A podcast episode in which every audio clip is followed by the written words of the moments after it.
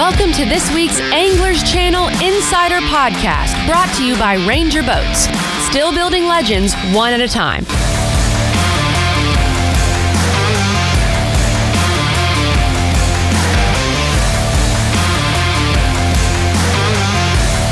Now here's your host, Chris Brown. Welcome in, folks, this week's Anglers Channel Insider Podcast, brought to you by Ranger Boats, powered by Mercury Marine, shocked to life by Relion lithium batteries, tailor-made lithium, giving you the most power to make the most of your time on the water. Check out RelionBattery.com. Use code Anglers Channel for 10% off. I am Chris Brown, and I am excited. Why am I excited? Because it's the 200th freaking episode of this crazy ass show, and we have got a night planned for you guys.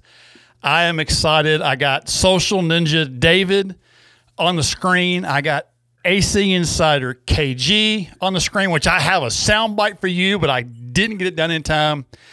And of course, we can never forget long lost friend of the show, the one and only, if I can find it, Michelle Eichstead. Never give up! Ah! Woo! That scream says it all right there. Michelle, welcome back to the circus. How the hell are you? Just going to be honest with you. I'm, Thank I'm you. excited. Thanks. Thanks for letting me third wheel again.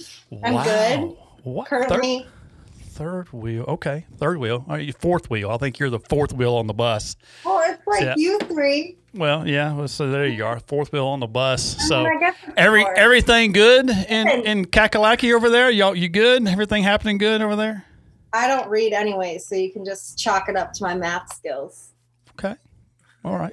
It's good. The hurricane's here right now, so yeah, good. How oh, are y'all? We're good. Hurricane come through here today. So Well, it's technically not a hurricane anymore, but it's trop- tropical storm, whatever you want to call it. just a lot of rain. A lot of rain. A lot of rain. I, I have a river. I was actually flipping uh, trees in my backyard earlier today, KG. I'm like, you know, didn't get any bites, but I, I, I was flipping them. Working on it. I'm going to throw a swim bait down the sidewalk here in just a little while because it's underwater too. So um, I was going to pull the glider out, but uh, I thought, nah, they're not going to bite that. Not yet. It's a little late. So, they but don't have to bite it. It's fun just watching. I, it really is. It really is. David Zhang, how the hell are you, my friend? Pretty good. I, I guess I, I, I lasted this long David, well to be David, this is our 200th show. Yeah. You got to rally, so- son. Step it up. Hold on, Chris. It is your 200th show. That's what I was You're gonna the say. only one that's been able to, to be on for, for 200 episodes. But y'all have been around for a hundred and some odd. I, I feel certain. So A few. I feel like it's it's been a while, but it's it's our 200th episode, guys. This is cool. This is a big deal. It is. Have you guys ever? Uh, it's been a while, but I- if you listen to how Steve B's voice is right now compared to how it was in episode one, Oh my God. there's just, just wait, I mean, a thousand times like more enthusiasm in, in his voice today. Than Well, here's the back- deal. Here's the deal. Show one, I was scared to death. I didn't know what was going out, going to happen. Right? I had this script. I'm reading it, and I'm like, "Welcome to the English Channel Insider Podcast." Brought to you know, I didn't know what was happening. Right? And uh, so as it goes on, after 200 shows, you get a little more familiar with it. You feel like you, you're doing something halfway right. I don't know. We still have listeners every week, so like you're doing something right with it. So And D- David, we weren't we weren't there then either. So some of his enthusiasm, I'm sure, is because he gets to look at us while he's doing it now. I, I don't know Zoom Zoom was not a thing when we started this 200 episodes ago. It was um, it was bad, boys. I'm just and girls. It was bad. I'm just gonna be really honest with you. It, I wouldn't go back to the beginning if you're new to this show. I'd start now and let's go forward because uh, they're they're just gonna get better from here, right, Michelle? Yeah, I mean, but there are some good episodes back there. Like, don't be shy.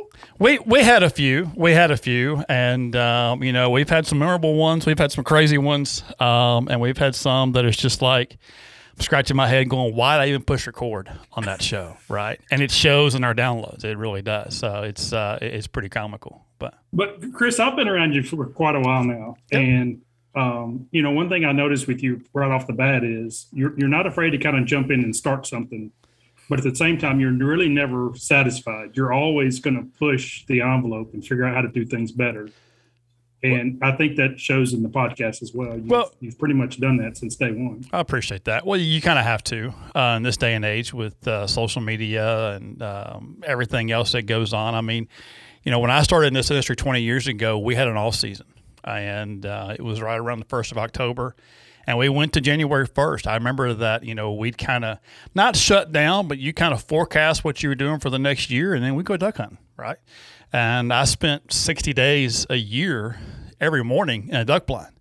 And you can't do that now. I mean, you just can't. You've got too much going on, too much to do, and uh, too many things you have to get done over the course of a week to, to even take that kind of time anymore. And and I love it that way. I love being busy. I love having things to do. I love having things to look forward to. We've got stuff on the TV side we're looking forward to, stuff on the tournament side we're looking forward to. And this podcast thing, um, I mean, it's just gone nuts for us. It's been been really really good. And so, with that, 200 shows. I'll bring you guys in here. I, I, kudos to KGU and David.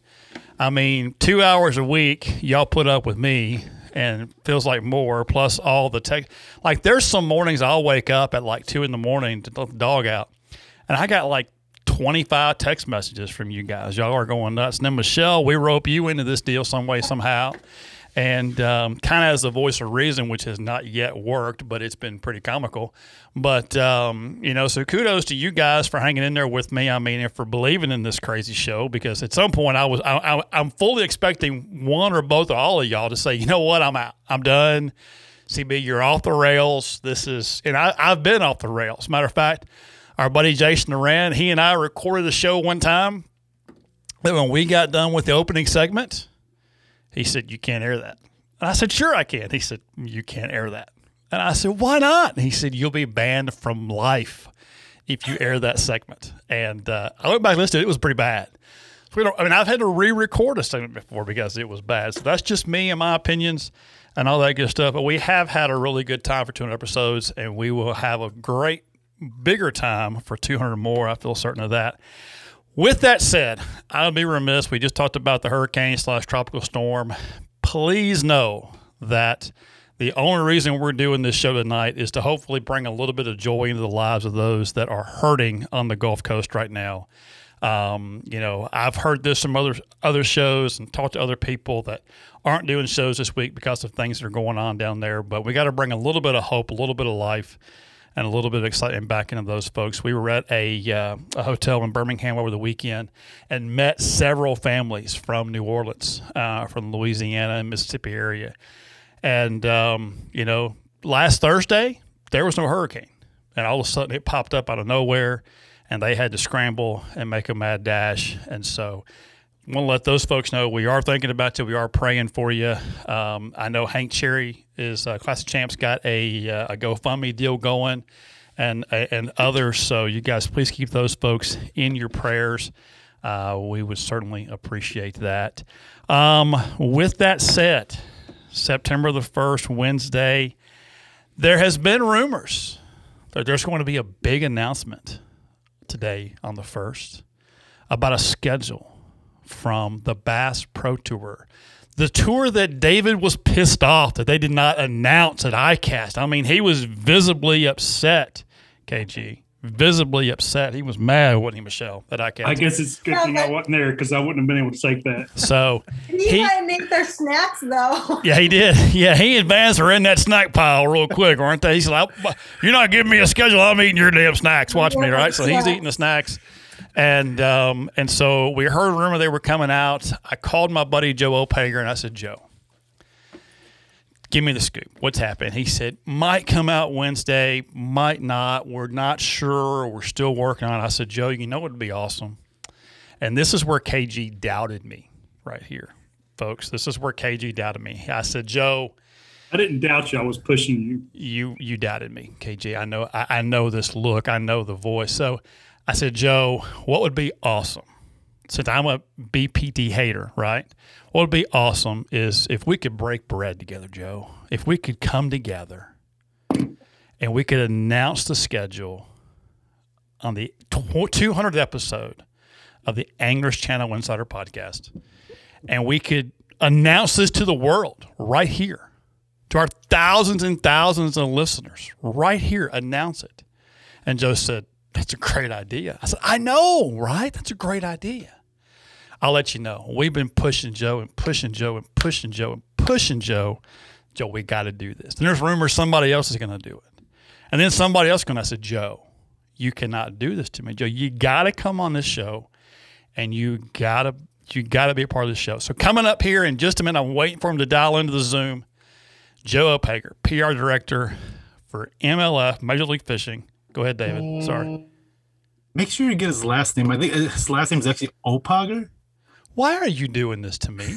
Hey, you know, you're talking about breaking bread and like, I'm just making sure that he does not like, you know, back up because man, I've known CB for so long. He still can't get my last name right. Oh, David, coming from somebody who has a last name that everybody gets wrong, you get over it real fast, okay? Ah! It's real simple. Don't take it personal. Exactly right. right, KG. Right. I, you know what? I got a sound bite for that too, David, but I don't have it loaded up either. I, I, I'm behind on my sound bite. I got two good ones. I can't. I haven't gotten lined up yet, but I, I've got to get them done. So anyway, back to this. Joe Opager, Op, Opager is going to be on the show coming up here. Wait for him to dial into the Zoom, and we're going to reveal right here. It's not going to come out till later on today. We're going to reveal right here the 2022 Bass Pro Tour schedule. Speaking of that, let me push this button right here. How about Brother Joe? Brother Joe. Brother Joe. We're going to get him into the. Here we go. Let's see. we- Let's see. What we can do. Brother Joe. Is he connecting? He's connecting. Let's see. Is he coming? Brother Joe. What's happening, guys? How are you, There buddy? Doing great. How are you guys doing? Well, I was doing really good until David Zhang up here. Pronounce your last name for me, Joe. oh, Pogger. Oh, David, you bastard. Joe Opager. I've been calling you Opager, Joe Opager. Joe, I'm sorry. I love you. Oh yeah, I know. You know no, that. no, So- it's kind of something that I've dealt with pretty much my whole life. So not a huge deal, David. Thank you, uh, but no, not a big deal. Thank you guys very much for having me on, and uh, congrats, episode 200. That's pretty damn cool. 200th episode. It all worked out, and uh, we get to have you on the show, Joe. And Joe, you and I have talked a bunch over the years. Uh, had a nice heart to heart at ICAST and, and everything. and so, but um, I mean, you made the move to Major League Fishing when, when they bought FLW, and I applauded that move. I was worried about you.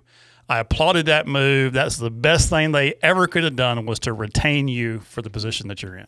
Ah, shucks, you're way too nice. But thank you very much. Obviously, that uh, that was kind of a crazy time period in the sport. Everything was up in the air. We, we all were pretty nervous. You know, we didn't know how it was going to shake out. But you know, two years into it now, it's it's been really a blessing for me and my family. I mean, Sure. you know, I, I don't. I, I, it's tough to say what would have happened with FLW over these last two years if it would have stuck around business as usual.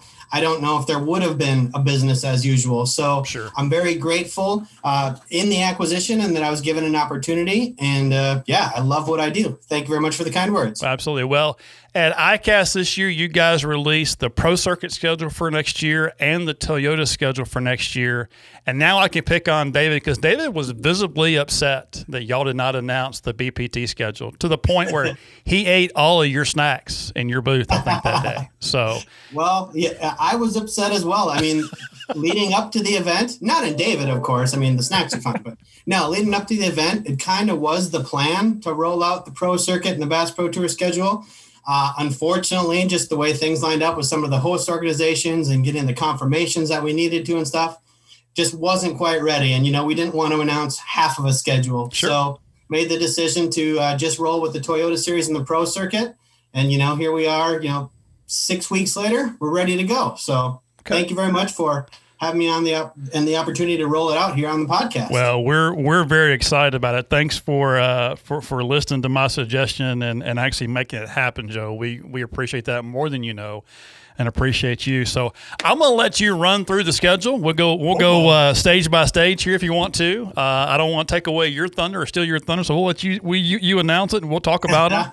And uh, First, and before we'll go I get into there. that, I did need to say hello to Michelle. Hi, Okay, Michelle. Haven't seen you in quite some time, but yeah, great, great to see you again. And hey, Ke- KG as well, Kenneth Grover. Nice to see you guys as well. So So you know it, it, it's on. great you call in by KG because you actually play our you pickums. You listen to this crazy show. do. Why I don't know, but and you listen to the show. You play the you pickums game, and you've been so close to winning. I mean, uh-huh. there's a trophy back here with your name on that box right there. It's got trophies in it, dude. I'm just waiting to send one to your home. Yep, yep. I'm gonna earn it the right way. I don't want any freebies. I want I want to play the full field. I want to beat everybody and win. Like I said, I've been very, very close. Yeah. One of these months, it's gonna be my time. So Okay. yeah, keep those trophies shined up.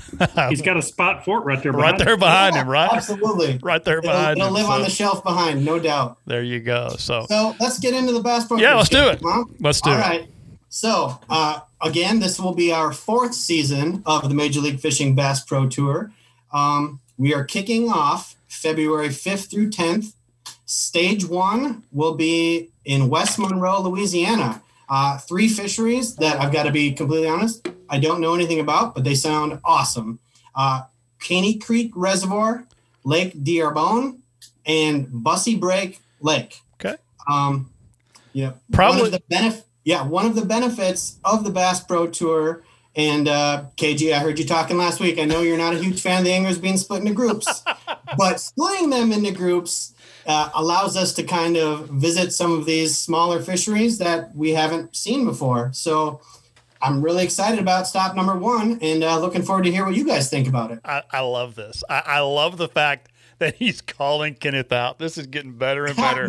we cannot have asked for a better tuned episode here on this. This is perfect. So, That's okay. You know what? I've done a little research on this one. oh, okay. Well, let's hear it.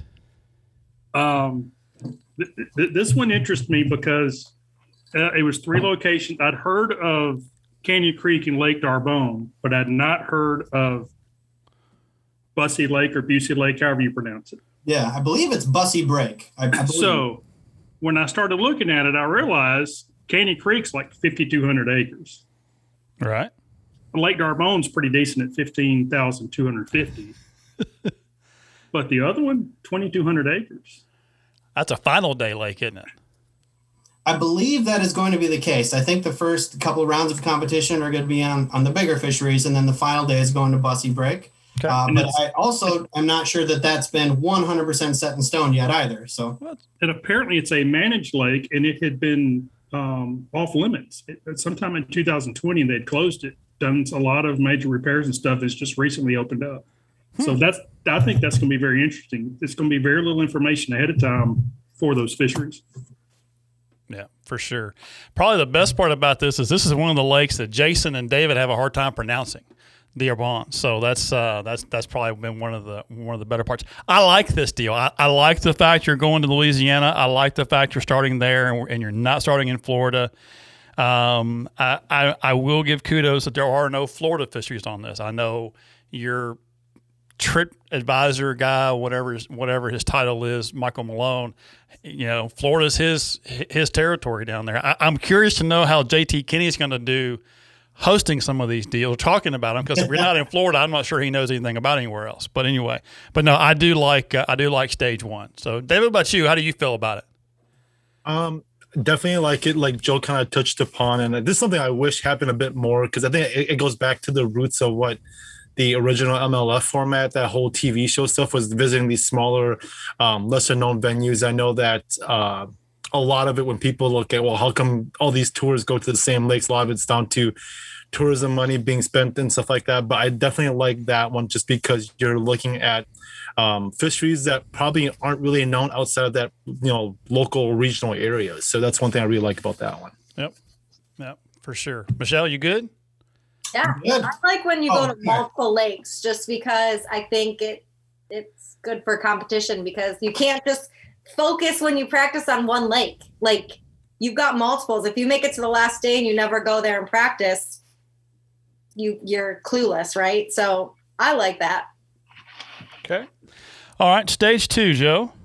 Stage two, moving on, February 19th through 24th. Stage two will be at Lake Fork in Lake Fork, Texas.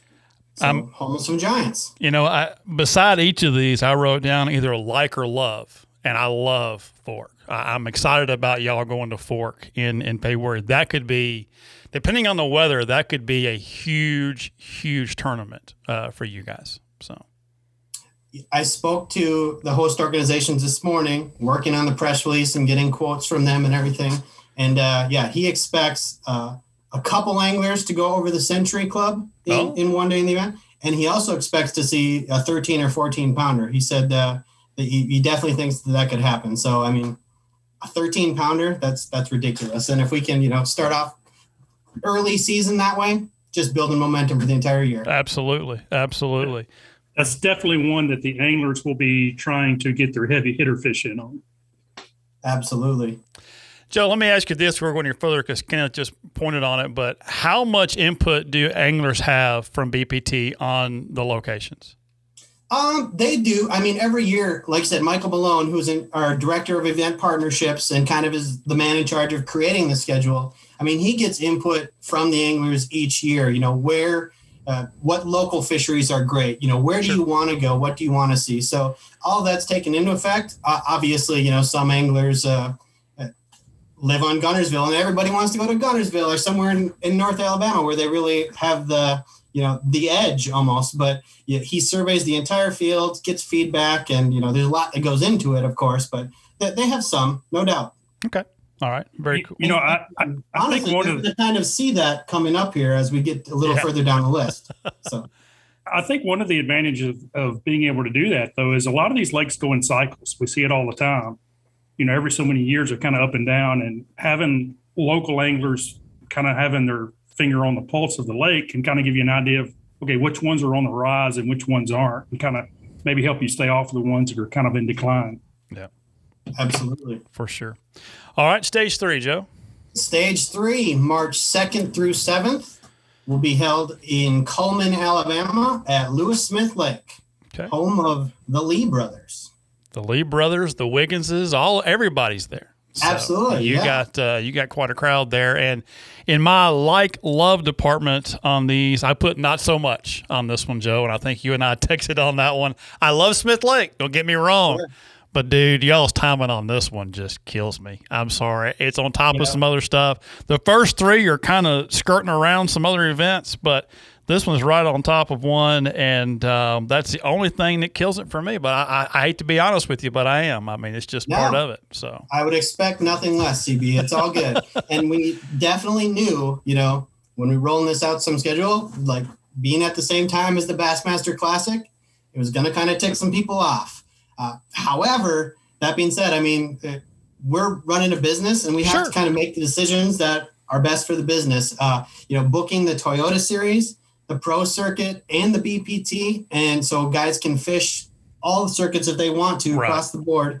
Getting that all worked out that that's kind of a challenge. Uh, another challenge is, you know, we try to do the majority of our fishing in the first two quarters of the year when fishing is the best, when viewership is the best. It's another factor that goes into it.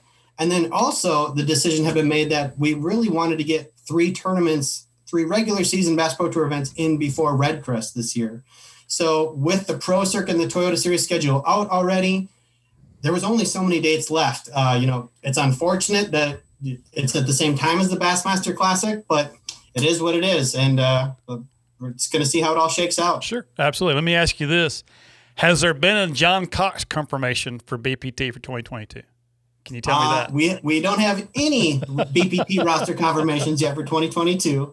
Uh, you know, final event of the season's coming up next week. Sure. We're going to have some pro circuit qualifiers we announced last week. We may have, you know, some departures from the Bass Pro Tour, whether it's, you know, retirement or medical or going to another circuit. We don't know. Sure. So everything's kind of up in the air at this point. Okay. Uh, obviously, we are aware that John qualified for the Classic and extremely proud of him in doing that. You know, it's a hell of a story. And we're huge fans of John Cox. I Sure. mean, he's the cover of the magazine right now. So, but with uh, you know the 79 other guys, we couldn't necessarily try to shuffle everything around for one guy. Sure. And and yeah, just it is what it is, unfortunately. Well, I give kudos to, to those who pick the groups and the way that's done because this year in 2021, it seems like if he was at an Elite Series event, he was in Group B for a uh, BPT event, and it, it just seemed to kind of work out for him. So, whoever did that, if that was on purpose, that was uh, that was a good call there to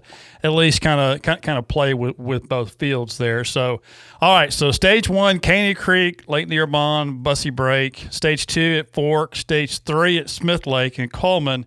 And, And then fishing we- will be great on Smith Lake It will be good at Smith that Lake. time. Yes, it will. It will. That's for sure. So then we go to the Red Crest.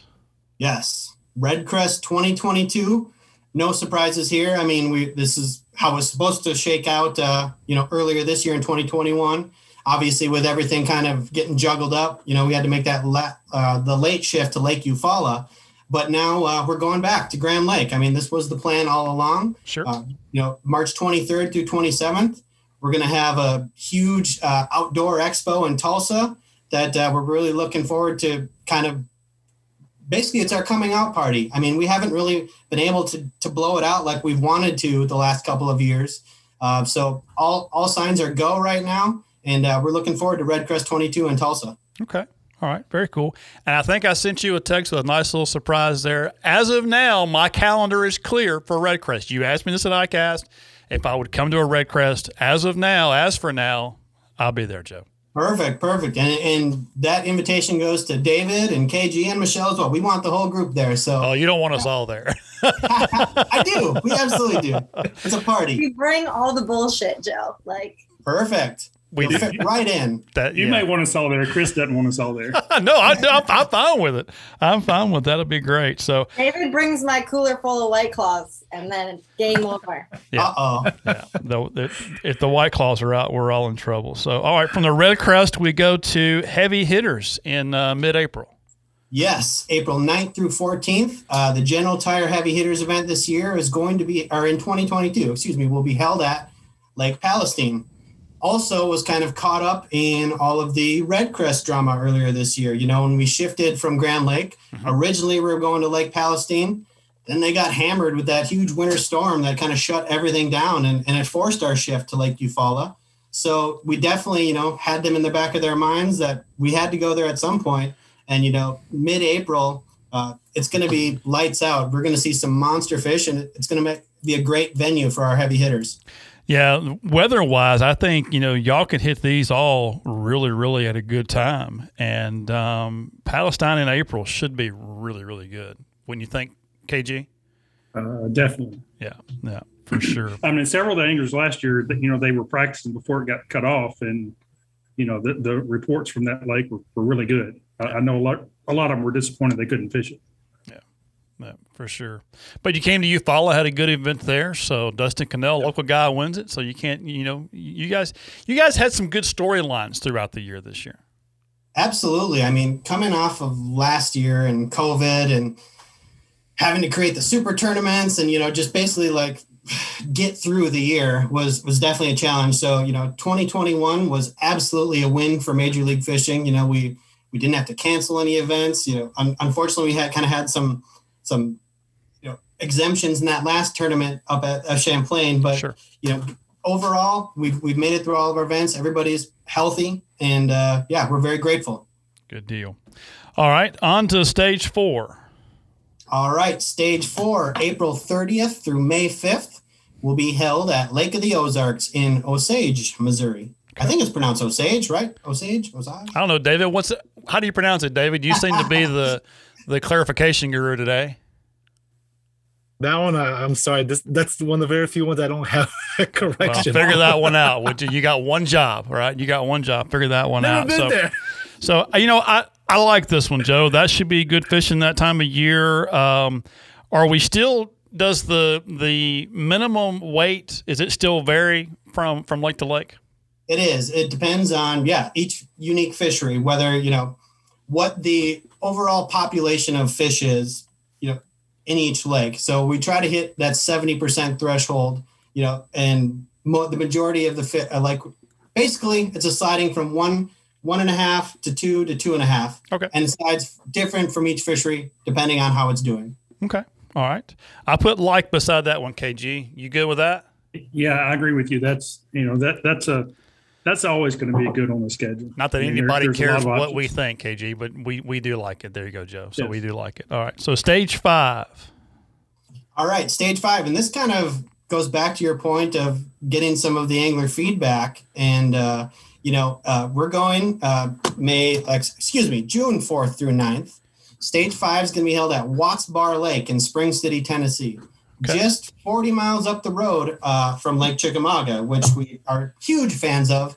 And it's uh, you know, hosted by the same host organization, Rhea County Tourism. Oh wow. Um, but some of our Bass Pro Tour anglers live on Watts Bar Lake and have touted how great it's been, how it's coming around. Uh, you know, uh, Wesley Strader, John Murray, and you know, and in addition to you know the other trio that live up there, Michael Neal, Andy Morgan, and uh, Jacob Wheeler. So I mean, quite a bit of local guys, and uh, they definitely made their voices heard.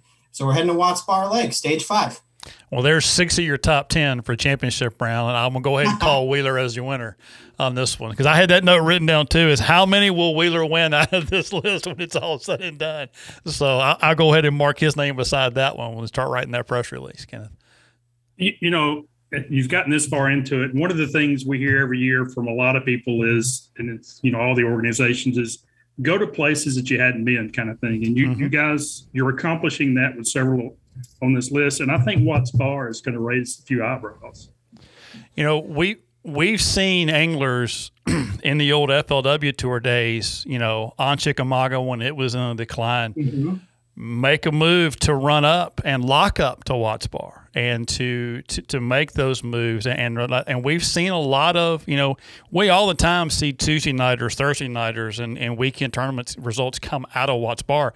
They're huge. So this could be a really, really, really good event for you guys, especially in early June. Agreed. Agreed. Who else lives there? Who? Coulter. Oh yeah, I forgot about him. So he's an easy one to forget about though. So you're right. So you've got. I mean, there's you. You're going to have a good population of hometown guys or That'll be good. That'll be really definitely. Good. So definitely. Coulter's got a little bit longer of a drive. He lives over in Knoxville. He's a city boy. But uh, he has a lake house on Watts Bar, and I may have oh, okay. off that, but uh... oh, I didn't know that. Uh, you didn't hear it from me.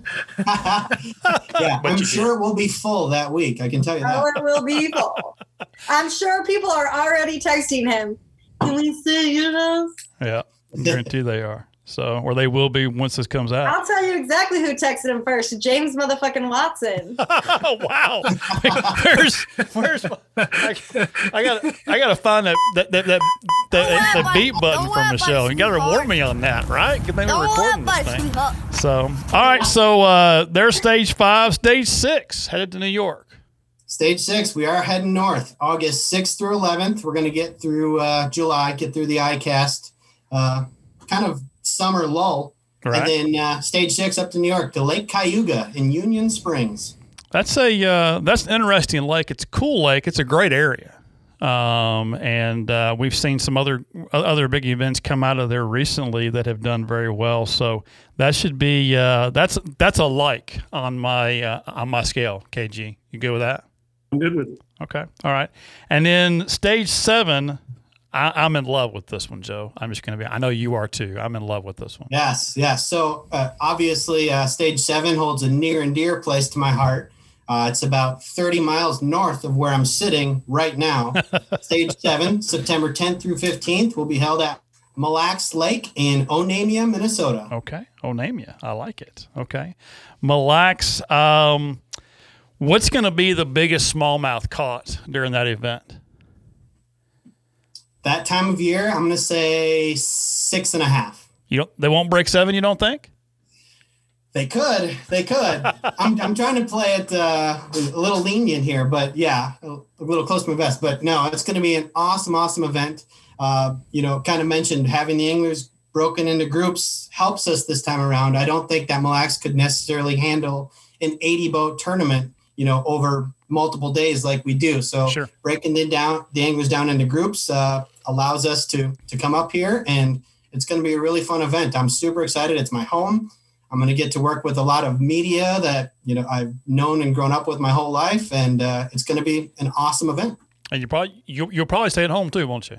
Yeah, I'll, the first time ever, I'll be sleeping in my own bed for a Bass Pro Tour event, and probably have some guys on my couch too. So I, I, I wouldn't I wouldn't be surprised. David, give me your uh, thoughts and feelings on this one. I like it. It's been a while since um, a bigger tournament. I, I hear that Mille Lacs is on the rebound again too. So um, yeah, definitely. I think the weights are going to be good. It's going to be prime time. Just that as as well, I know a lot of southern guys might find it too cold, but um, I think the bite would be just right. Yeah, should they'll be, be trying to feed up before it gets too cold. Yeah, Yeah, that's for sure. Yeah. It, it will be the fall feed bag time. So we're going to have, you know, lots of big smallmouth caught. And, you know, early September, that's, it's starting to get cooler here. But I mean, we've still got, you know, highs in the mid 70s and down into the upper 50s, 60s at night. So it's not terrible.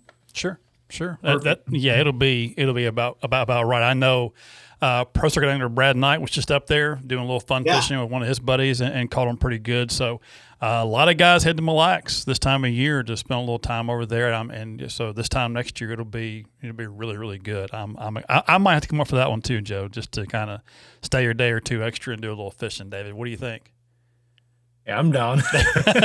Grover's like what? Ken is No like one's asked "Take- my couches yet. They got your names on it. Like, we got a James nice- is texting you right now. I put money. That's awesome. All right, so running back through this thing, February 5th through the 10th, stage one at Caney Creek, Lake D'Arbonne, and Bussey Brake in West Monroe, Louisiana. February 19th to the 24th, stage two at Lake Fork, Lake Fork, Texas. Stage three, March 2nd to the 7th at Smith Lake in Cullman, Alabama.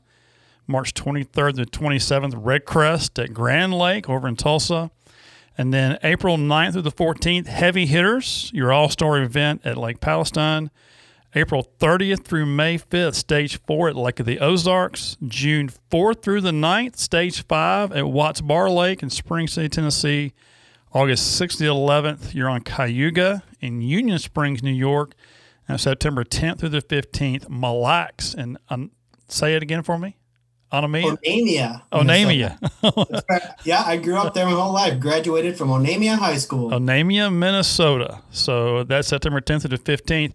Joe, I'm I'm excited about the schedule. I mean, you know, you know us. We we we see schedules every day from every organization out there. Sure. I'm I'm really excited about the schedule for next year. Awesome. Well, thank you very much for that. And uh, I couldn't agree more. I mean, it's a lot of fun to kind of go to some of these smaller places. You're going to continue to see that with the Bass Pro Tour in the coming years. Uh, you know, as I, I hate to just keep going back to last year in COVID, but that really threw a monkey wrench in everything Sure. and kind of screwed everything up, even into the start of this year. Right. So now that we're kind of coming out of it, you're going to continue to see a lot of cool fisheries like this, as and with you know the the legendary fisheries mixed in as well. You know, we're not just going to completely shy away from them altogether, but yeah, I agree, and uh, couldn't be more excited. Good, good. Well, thank you so much for coming on the show and and pushing out this schedule to us, letting us be one of the first ones to introduce it. We we appreciate that. We're not going to let you go yet, though. I got a couple more questions for you. Sure.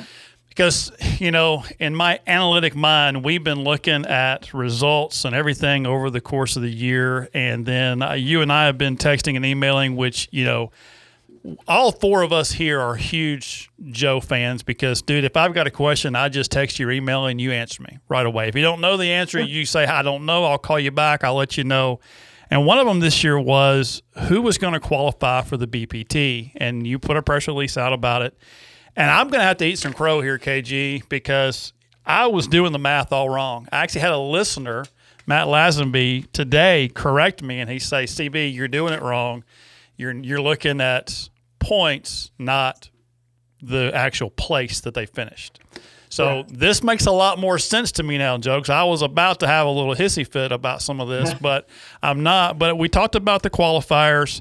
We know there's five BPT guys that have already qualified, and then you've got five more from the pro circuit that are going to move up. Ryan Salzman, Cole Floyd, Ron Nelson, Clabian Johns, and Jeremy Lawyer. Ron was a question mark for me. Um, I know his his average, if, even by points, he was still first, but um, by finishes, he'll be seventh, which which makes sense. But how does a Clabian Johns, who's a rookie, get that nod? Well, the criteria this year that was announced to the anglers was the top 10 are moving up and that that ranking was not AOI ranking. It was based on whatever number was higher. Your AOI ranking this season Right. or the two-year average of your AOI. Sure. So you mentioned Ron Nelson. Uh, Ron, you know, was our AOI last year, so he was number one. This year, Ron finished 13th, so his average was seven and a half. Right. So his two numbers that he could go with are, wait, no, excuse me, six and a half. So his numbers that he could go with were 6.5 or 13.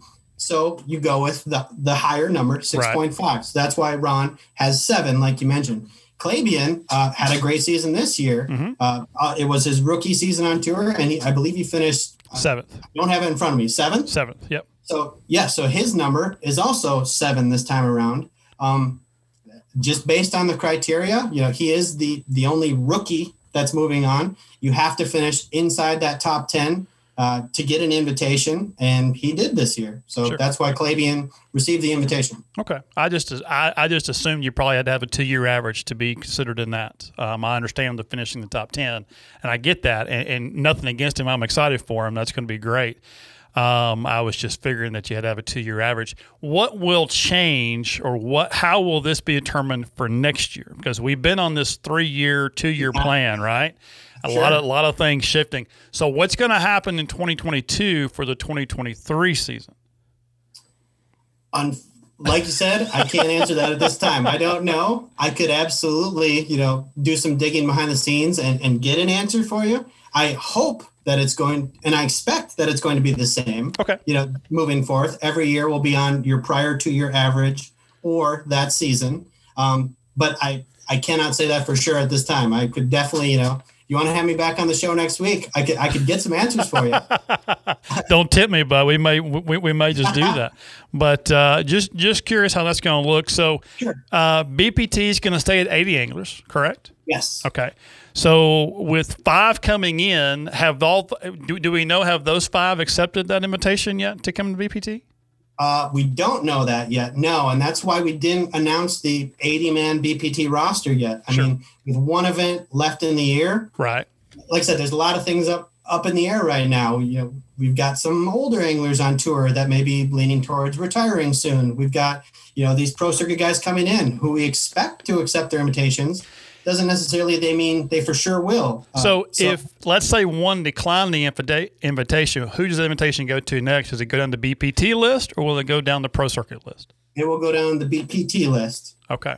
you have to finish inside that top 10 to receive your invitation. Gotcha. And that's the way it's going to work across all of our circuits moving forward. I mean, same thing with the Toyota Series guys that are moving up into the pro circuit next year. Gotcha. You know, if you finish inside that top 10, you'll get your invitation, uh, you know, as long as the guys in the top five will decline. But once we hit that 10 mark, it's reverting back to the pro circuit guys and the guys that didn't qualify from the pro circuit. So, yeah, a lot of different ways you could go with it. I realize it's extremely confusing. It took me probably a couple days to wrap my head around it all, but I, th- I think I've got it moving forth. And, and I think once the fans kind of wrap their head around it and it remains consistent, that's going to be the key. That's So, that's my key point here is consistency. Let's let's pick a pick a way we're going to do it and stay with it because it's a moving target right now, dude. Y'all got a lot of stuff moving around. So on how I this understand. works, I And we just-. I, I feel your frustrations. Uh, my argument to that is this is only year four.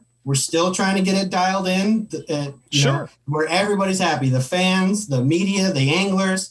That we want to make it easy to understand.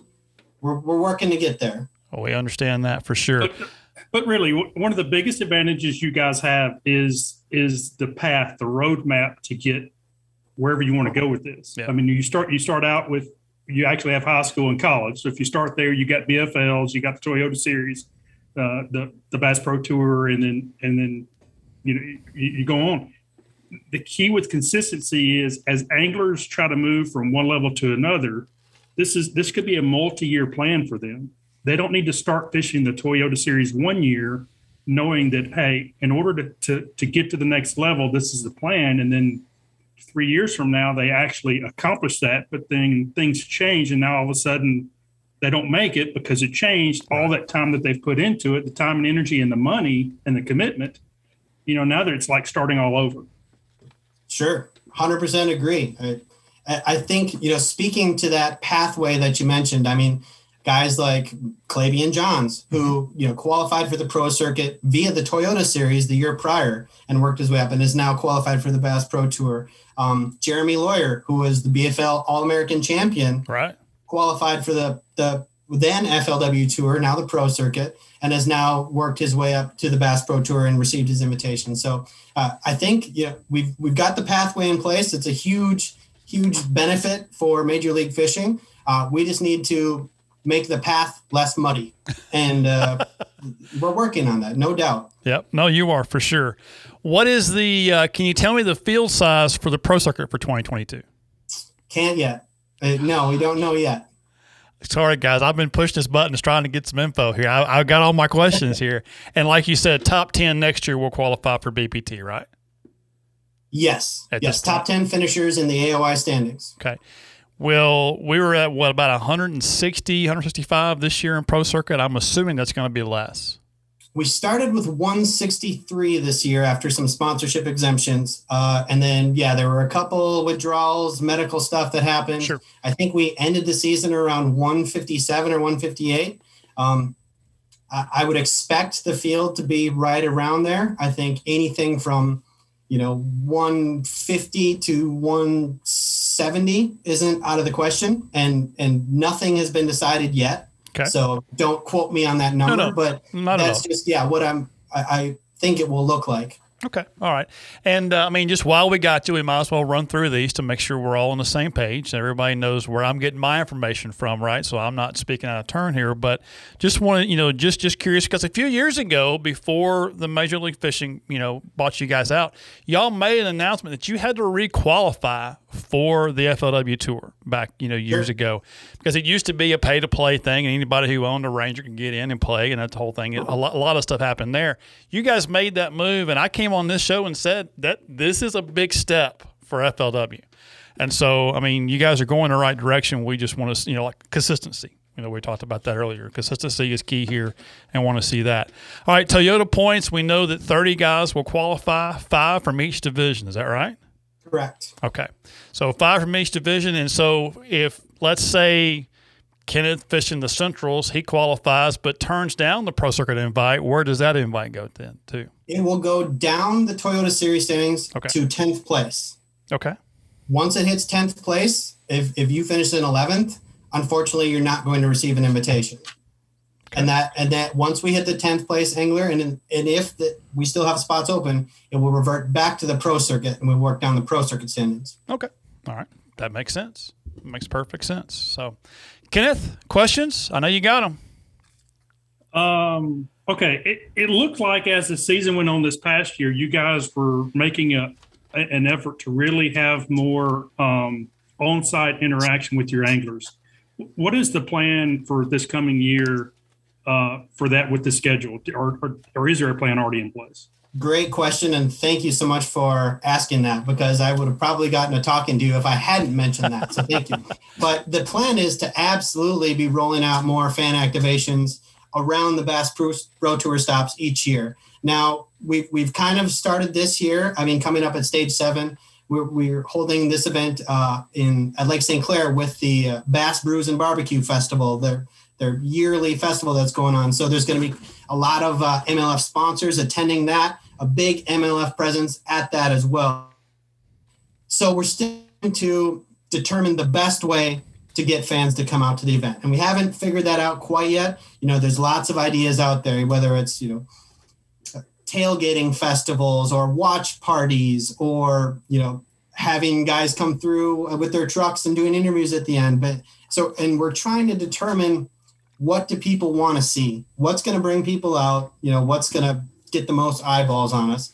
And that's the challenge that we're facing of course but we've got some big ideas for next year. Now some of these markets that we're going to aren't necessarily the most conducive to that. I mean uh, I love Onamia, Minnesota, but it's population 700. Right. So we're going to have to do things to, to draw fans in from all over the area. Uh, and different ways, concerts, uh, you know, barbecue cook-offs, just kind of stuff like that. We're, you're going to see a lot more of that next year. You know, angler clinics and seminars and stuff like that as we try to find our niche and determine the best way to have the, the Bass Pro Tour events be a great fan experience as well as, you know, live stream experience.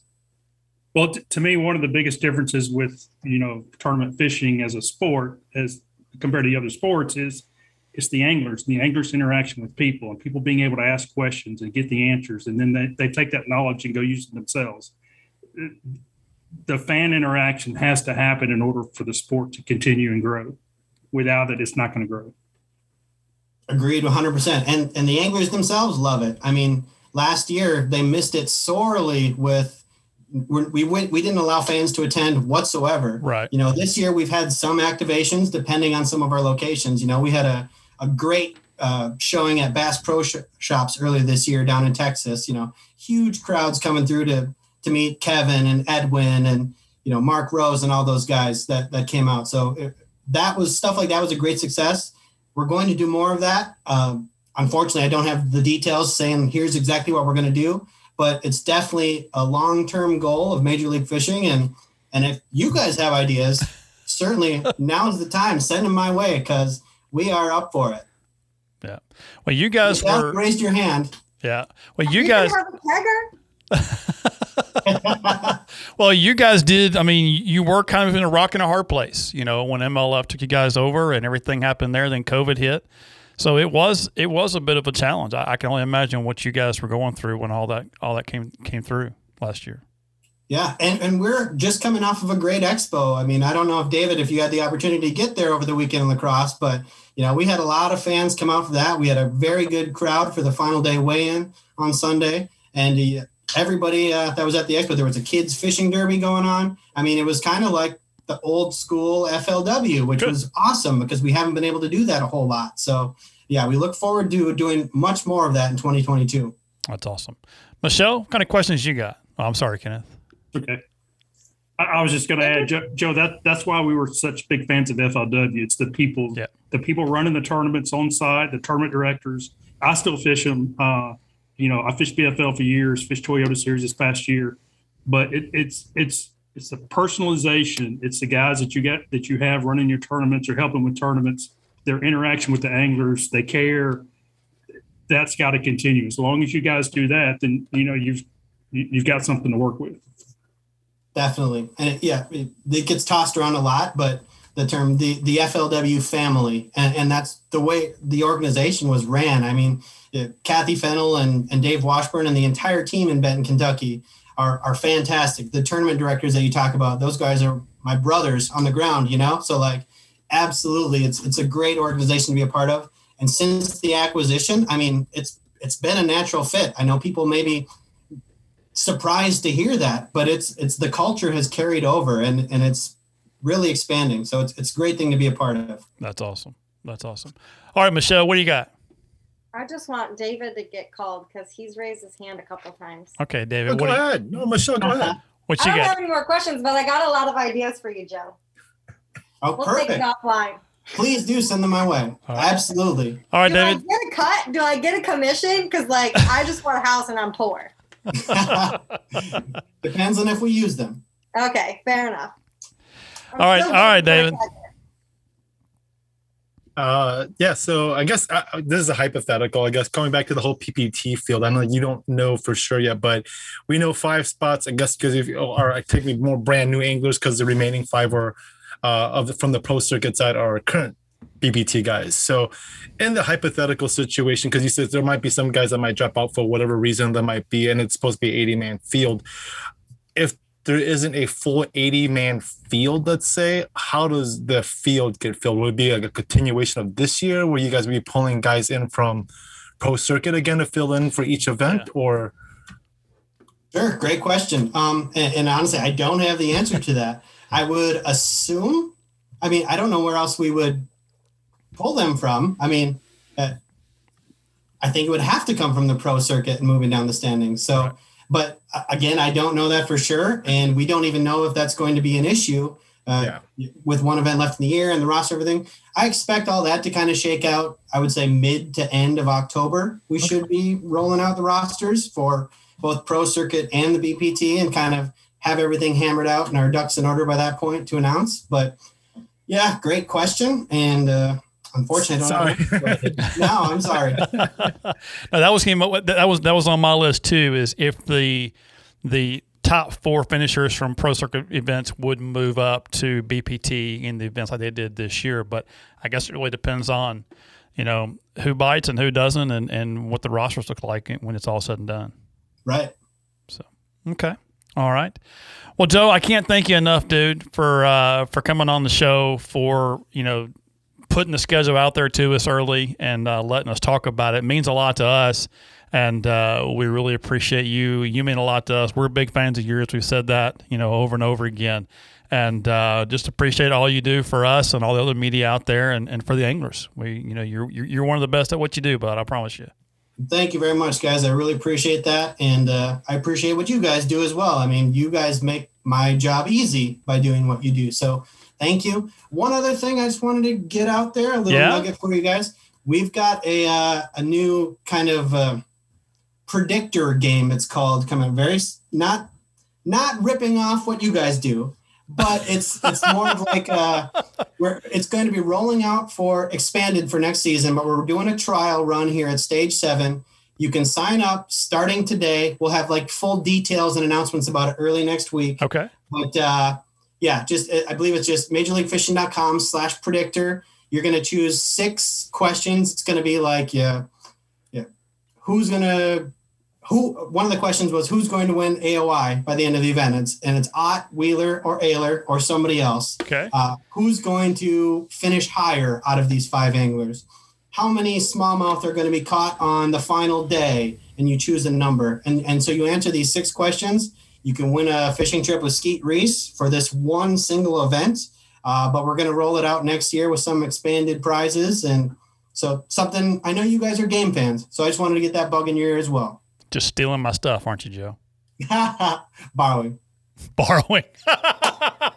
Borrowing. No, no, no. It's it's different. It's not not just what's the winning weight going to be. Which I lo- like I said, I love your game. I'm going to win that damn trophy. this is more of a sponsor angler. Oh, I There- get it. It's a lot of different questions. So Like check it out and uh, let me know what you guys think. We'll do it. We will. We will. Um, I'm gonna win, but also with that be like, what do you know? What kind of prizes you're gonna give away?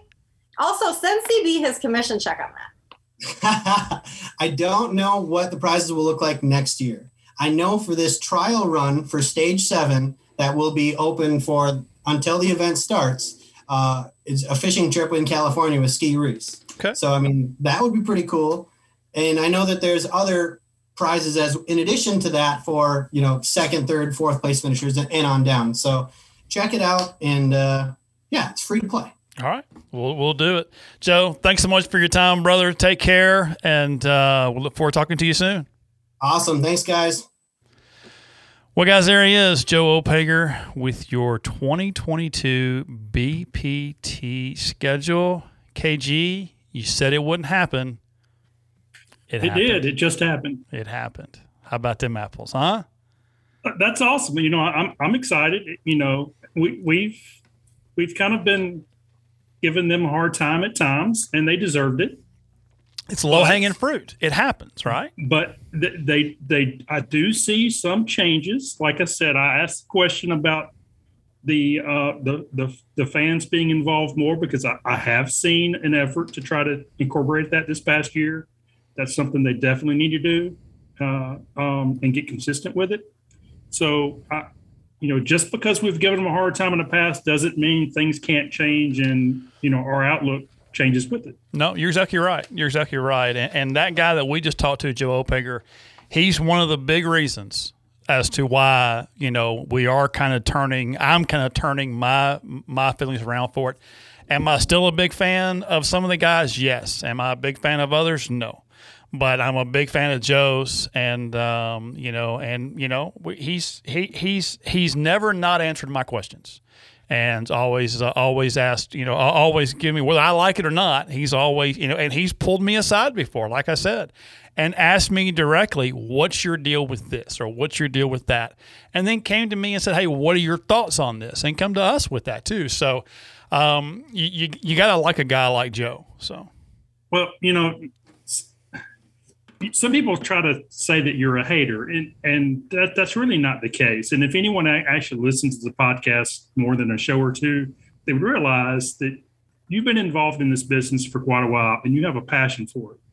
And anybody that has a passion for something, they're going to be more vocal, and more involved sure you know you, you may take you may take that in the wrong way but you're not a hater there's just certain things that that you're you feel strongly about and you're not afraid to voice your opinion right right that's true so David you've been kind of bouncing around there. Oh, I was gonna say, well, just to go back to the the calendar, I, I think it was a really good calendar actually. Um, uh, besides what going to Smith and Fork, those are the only two I think repeats from any of the previous calendars. But even then, they're not going at the same time for the most part. Whereas in the past, typically if it's a repeat, it might be like a week or two off from the previous year. So I think it's a really good year. Definitely, definitely, definitely, definitely, definitely. We do we do appreciate uh, Joe being part of the show. A quick little break. When we come back, it is open mic night here in the two minute episode. We got a couple of guys lined up. So uh, hang tight. Be right back with more right here on the Anglers Channel Insider Podcast.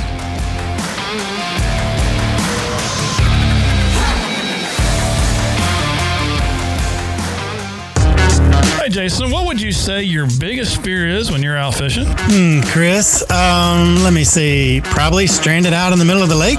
That's right. You know, that's everybody's biggest fear, Jason, not being able to get back to the ramp, especially in time for weigh in during tournaments. But one thing that's really made the biggest difference for me, and that's switching to lithium batteries. And not just any lithium batteries, but rely on lithium batteries. Oh, Chris, how do you like those? Jason, they're great. Let me tell you, they allow me to spend more time on the water and are essential when it comes to starting and running my boat. They give me short charge times and more usable capacity, so I don't have any late day voltage sags. Plus, they're stupid lightweight compared to lead acid, and they're practically maintenance free. Really allows me to focus on my fishing instead of worrying about getting back to the ramp. Okay, okay, you talked me into it. Where can I get some Rely On batteries? Jason, you can visit relyonbattery.com slash anglers channel and use our special promo code anglers channel for 10% off your purchase. Did I mention they also offer fast and free shipping? You didn't, but even better. So, hey, what are you waiting for? Get hooked on Rely On Lithium today. With so many exclusive designs and processes, no other boat is built like Ranger. It's a dramatic difference that consistently raises the bar of excellence while delivering more features, more performance, and the best value. The Ranger Fisherman Series. From bow to stern, this is results based engineering at its best. Still building legends, one at a time.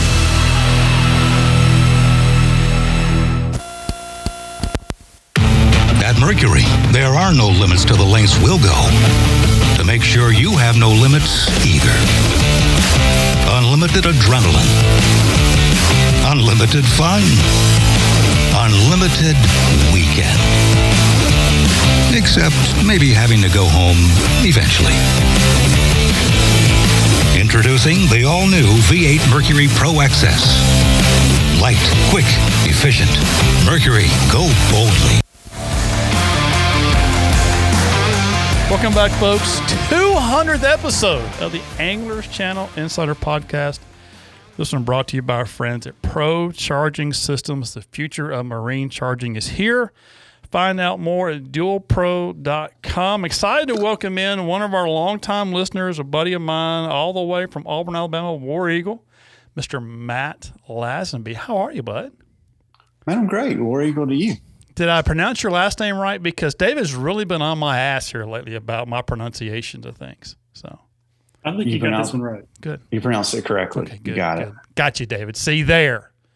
I got it. He he's been on me, Matt. I mean, it's been it's been bad, been really bad. So, but uh, got uh, got a kind of an open mic night going on. We just had Joe Opager on, talked about the uh, BPT schedule uh, for 2022.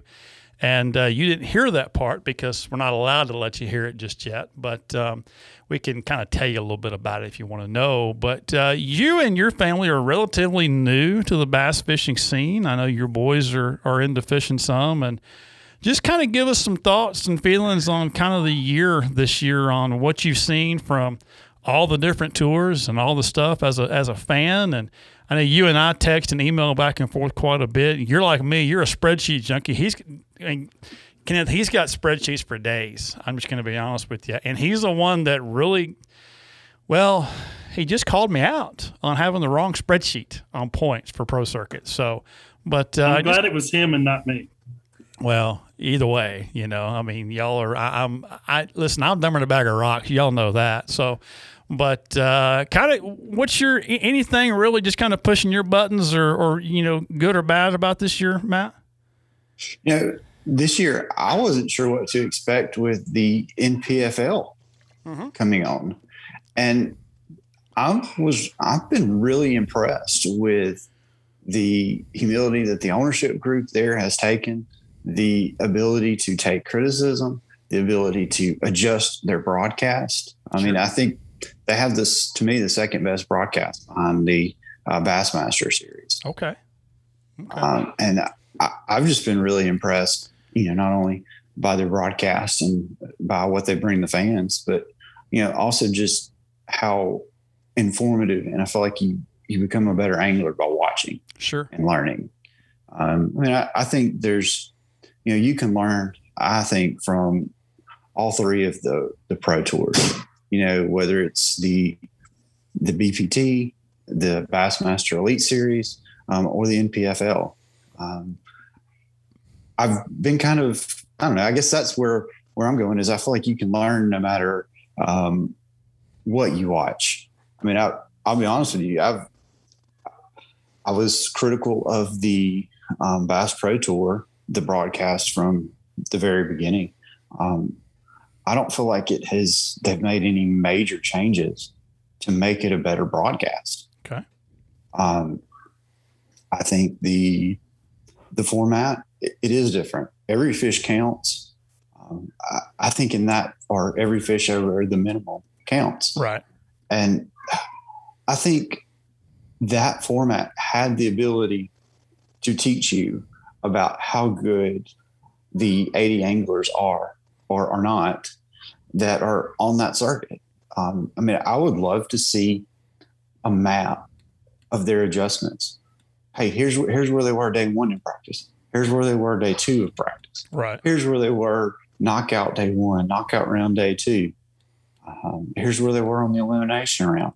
Here's where they are on the final. Right. You know, I want to. I would like to see where they have made the adjustments. You know, and I don't know, Chris. I, I think about like a you know a professional angler being somebody that um, you know inspires, who who teaches, um, and who you know really I don't know allows a person to dream about what is possible. You know, and then there's there's so much then you know after you're done dreaming, you kind of look at the reality of the situation and you see how difficult these guys have it. Sure. You know, as far as the cost to compete, the cost to travel, um, the financial cost to maintain everything that they're doing, um, and then the the other cost of how much time they give away from you know they take away from their families um, and take away from what they have going on at home. Right. So, I mean, I've just, I guess I say all that to say, you know, I, I like, you know, the professional anglers, anglers to me should be people that are, you know, inspiring you, um, inspiring the fans to want to dream to become a professional angler. Okay. Um, so I don't know. That's just kind of, kind of an overview, of kind of where I feel like I am. I mean, I, I feel like there's just been with the, the Bass Pro Tour um, and the announcement of the qualification, um, I was kind of disappointed um, to see the the guys that got the the bump up. Um, Right. I, I thought, you know, there would be ten spots opening from what we've been told. Right.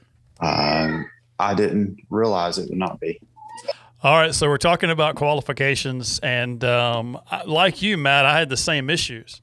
Uh, we thought it'd be ten, and ten that are in, and ten that are out, and um, it seems like it's it's you know it's not that way. We had a conversation with Joe earlier and kind of asked him a little bit more about that, and um, you know, I don't. I, I'm going to go back over the course the next few weeks, and I'm going to look at, especially once BPT's over with and kind of look at how everybody does it, where they pull from, how they pull, and you know who gets the nod if somebody declines and who doesn't, and then uh, and go from there. So we'll get into that more here in, in a future episode, I'm sure. And I don't know. So that's kind of where where I was. I, I just thought we would we would have the opening for you know for ten new anglers to join the BPT because frankly, I think the BPT needs some new blood.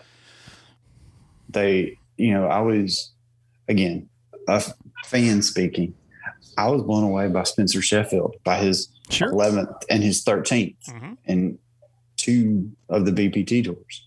Um, I was blown away by uh, Jacopo in his second, coming close to Yeah. you know while he was had to was not quite enough to win. I mean, it was impressive just to see how some of these guys that are fishing the, the Tackle Warehouse Pro Circuit, how they can come back in Right. and and do better and compete against the Bass Pro guys. Right. So I don't know. I just I don't know. I I feel like it's there's so much in fishing that right now there's um, there's not a lot of transparency in any of the leagues.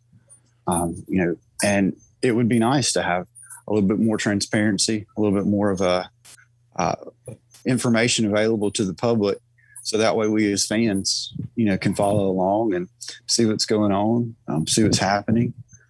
Um, I mean, and I'll be honest with you, in looking at it, I- I thought we would we would drop ten, and one of the stories, you know, or that the BPT would drop ten, and one of the stories that I would have loved to follow is you know Mike McClel- Mike McClelland with he was number based on the past three years averages, he would have been number seventy. Right. He would have worked his way back in in the tackle warehouse pro circuit Right. you know it's the story of the underdog and the story of the someone working hard to get back and achieve a goal you know i would have loved to have been able to follow it as a friend as a fan. You know i would have loved to see that Sure. uh, shared and published. And so that way we can all celebrate with him when he you know accomplishes the goal. Sure. but instead it doesn't seem like as a fan i wasn't given that ability Well, to to watch it. Well, I think for us too, for all five of us on this call right now, you know, we all work every day and then we fish or play on the weekends, right? And for the pro circuit guys like Jimmy Washington we had on last week who who won the title, um, he's a deputy, you know, he's a he's a sheriff's deputy. And he was working when we talked to him on this show. And he had just won two hundred and five thousand dollars, you know, two days prior. But he's our guy, right? He's the guy that's like us that, you know, he's going to work all week and fish all weekend. And he's made that level to where he's now a pro. He's making money doing it. Yeah, he's paying his fees, but he's making money doing it. And that's the guy we follow. I don't know how many of the 80 guys on the BPT that when they come home from an event, they go back to a full time job. I would say less than five. And, and you know, just thinking out loud. So while that's the upper echelon of that group, our guys that we look up to are those pro circuit guys because that's the guy that's doing what we, what we want to do one day. And that's, you know, work towards fishing for a living, I think. And so, you know, I know a number of elite series guys that they, you know, a lot of those guys come back and go to work. And so when when when they're not on tour, so it's uh it's it's a different deal for us working guys, you know, that look up to some of these other guys in sport. You know, growing up for me, I was always a, Denny Brauer fan, and that dude was a brick mason. I want to say, you know, as he as he you know came up in fish tournaments things like that, and so you know that was always my guy that I looked up to, that I thought was one of my heroes in this sport. So. Um, I'm with you. I like following those stories. I like seeing where they lead and, and where they go. And, you know, when the BPT came out, it was no entry fees and it was really a big deal because guys who qualified for it at this time, they could really start making some cash, right? Because they're not having to pay for anything. And rumor has it that there may be, you know, somebody, they may not have entry fees coming up the next year or two. I don't know. We, I, I didn't ask Joe that question. I should have. But um, you know, if, if that's the case, then you know these five guys are getting in. If they take the invite, they could really, really do some some damage and and, and really kind of change their life. So Right. Yeah. I mean, I don't know. I, I just wish they were taking more than five. Um, yeah.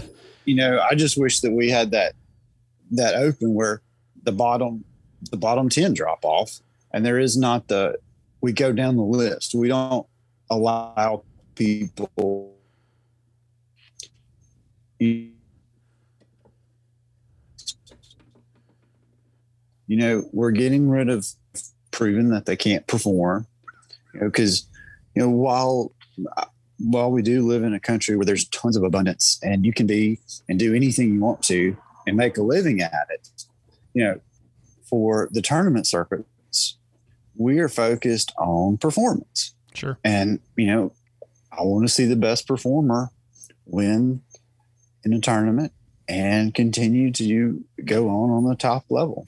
if you're not top level, go down a level. I, you know, not to not to bring up anything here, but you're an Auburn guy. I'm an Auburn guy, and you know, one of our championship quarterbacks just got cut from an NFL team today. Right, a starter, been a starter his whole NFL career, and got cut, and now a rookie quarterback's going to come in and take over, and um, that's yeah, whatever. And that's, I mean, you're right. I mean, that's we want to we want to see those top guys perform, and we want to see those that aren't you know, there's a handful of guys on that BPT roster need to retire, need to go away, need to try to requalify for this deal. And um, you got the same on the Elite Series. You've got the same in the Pro Circuit. That's why years ago, when they announced you had to requalify for the FLW Tour when it was a tour, I got so excited because you couldn't just pay to play anymore. You couldn't pay your way in. And I mean, I had I had buddies that fished team tournaments and BFLs, and they're like, "Well, I'm going to be a pro," and they paid their money or got somebody to pay their money. They went and fished FLW tour, and they donated a lot of money. They're like, "By God, I'm a pro," and they kept fishing it and never did anything with it. Mm-hmm. And you know, that's not the way to be a pro, in my opinion. You know, I mean, these guys are are you know are are you know really fighting for this deal. So it's uh, I, I was excited to see that, but uh, a lot's changed. So Kenneth you know, to, to, to add your comment about you wish they would move down the pro circuit list instead of jumping back over to the Bass Pro Tour, you know, the. Uh oh, KG. That these guys can fish multiple.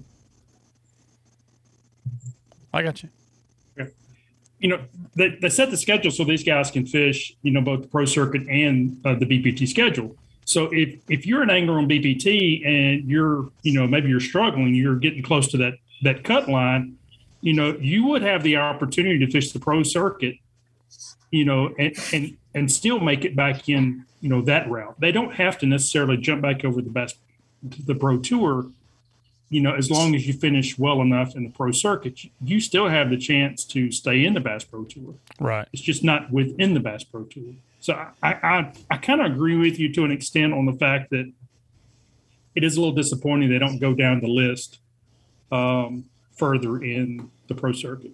I I would have liked to have seen ten pro circuit guys get in and if those five guys that were in the top 10, that's fine. They can requalify. But I still would like to have seen 10 come back in, you know, from the pro circuit and, and been there. You know, like in the opens, like let's say you got an elite series guy. I mean, is, is it, do they, don't, don't they go down if you're already qualified as a, as an elite series angler and you're in the top three in the, um, in the points. And, and again, this is what I was talking about earlier about wanting to go through it. I'm always speaking out of turn, but I want to say they go they go down the opens list to give more guys an opportunity to come in and play.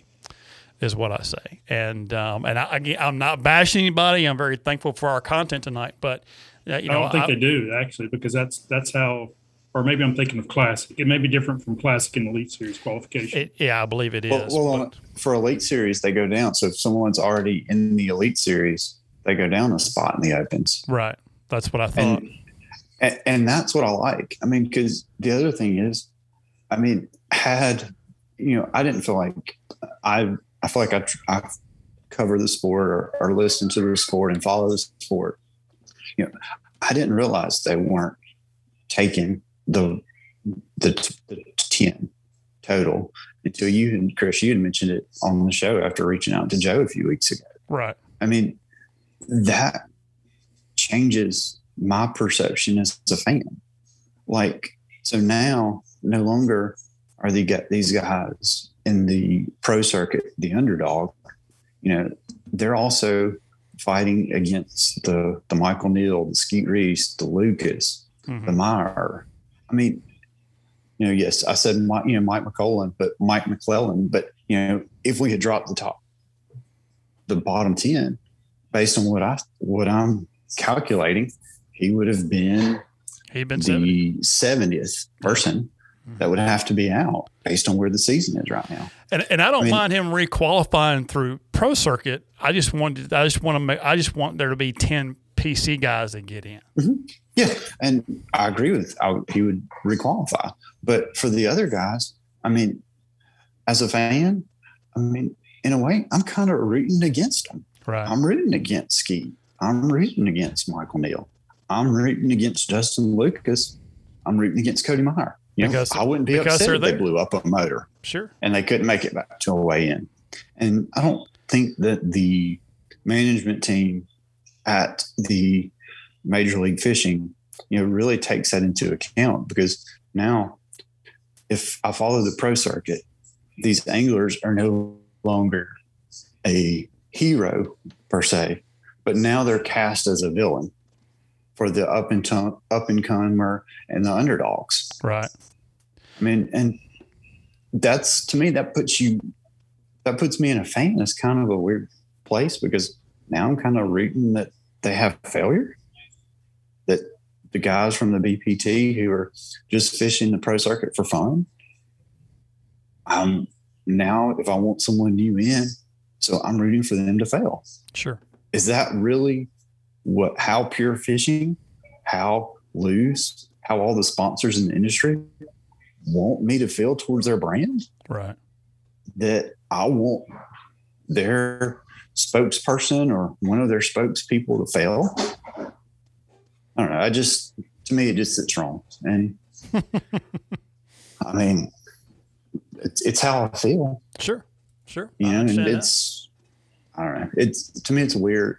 It's weird that the smartest people, quote unquote, in the fishing industry have devised this system. I mean, it, to me, And I feel sorry for Joe because this is- like a PR nightmare. and it's I mean- consistently changing, right? It's a moving target. I heard that on another podcast today. It's a moving target, and it continues to move. And I was on another podcast probably two or three weeks ago, and you know the the the host uh, Keith asked me, he said, "Should there be should there be a commissioner in bass fishing?" And at that time, I said no. But after reading rules and after listening, you know, and you correcting me today on, you know, their their finish versus the points and, and this and that. One's points, one's finishes, one's how many wives you have or how many girlfriends you have, how many fish you caught me you didn't catch. Everybody's different. It's like we mm-hmm. need one set of rules, one set of, you know, we're going to use points, we're going to do this, you're going to qualify this, that's what it's going to be. You set this in stone three years ago, it's going to stay that way. Okay, you got a COVID drop, that's fine. We're still going to do it. You know, there there needs to be some kind of because those, you know, I, you know, Matt, I don't know, you know, you look at it, but not a lot of guys care. They wait till it comes out on AnglersChannel.com. They're going to read it. It's okay, great. He's in, he's out.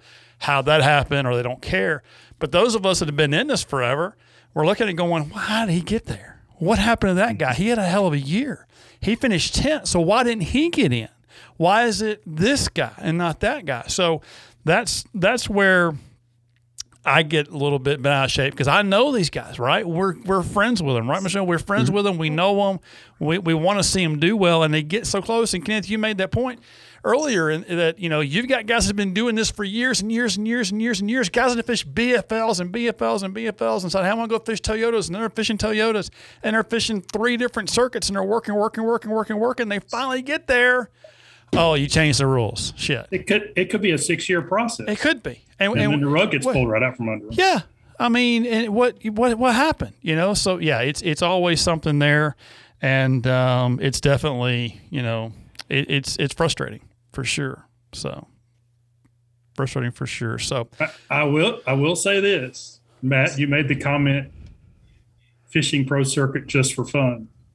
Some of those guys have made money doing it. oh, a lot of money, a lot. Of, Mike McClelland's one of them. Mike McClelland's one of them. Don't don't don't don't look at that anyway. There- there's a few of them that may only be surviving because of the pro Yeah. circuit. Yeah, you're right. Yeah. According to the site, he made 56,000. I've got I've got those stats somewhere too. I'll have to find them. So, but uh, Matt, thanks for jumping on here with us tonight. We got a run. We got one more caller coming in, and uh, thanks for jumping on here. Thanks for your opinion, and I imagine we'll have you back on here for too long. So, thanks, man. Y'all have a good one. It was uh, glad to be on. Enjoy your evening, and uh, hopefully we'll see everybody out on the water soon. Thanks, buddy. It's, it's good to hear from you instead of reading your text. he didn't realize I screenshot those texts and all the, send them to everybody. So we all talk about them. So, Matt, thanks so much. We'll talk to you soon, buddy. All right, talk to you guys later.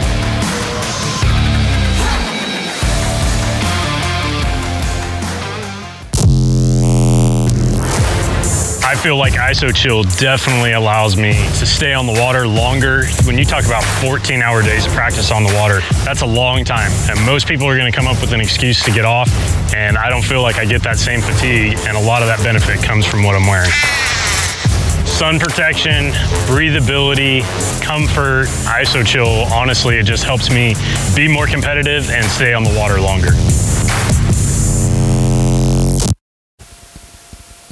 Sportsman's Warehouse is your one stop convenient place to shop. Whether you're into camping, hunting, or fishing, our expert associates can help you find the gear you need. We carry a huge assortment of quality equipment from the best manufacturers in the country and around the world.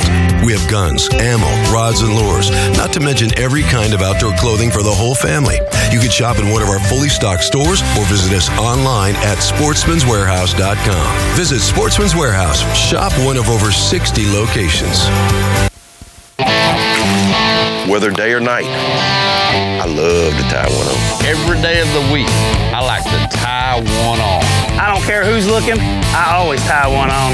Every time I go on the water, I love to tie one on. You may not know this about me, but every once in a while, I've been known to tie one on. Come on, man. Join the Strike King team. All you got to do, tie one on. I think I always tie one on. Welcome back, folks. Anglers Channel Insider Podcast, 200th episode, open mic night tonight. The back half of the show brought to you by Strike King Lure Company, Lew's Rods and Reels, products made for winners. Excited to welcome in another longtime listener, Mr. Warren Beard. Warren, how are you, bud? I'm good. Good. Welcome to the Anglers Channel Insider Podcast.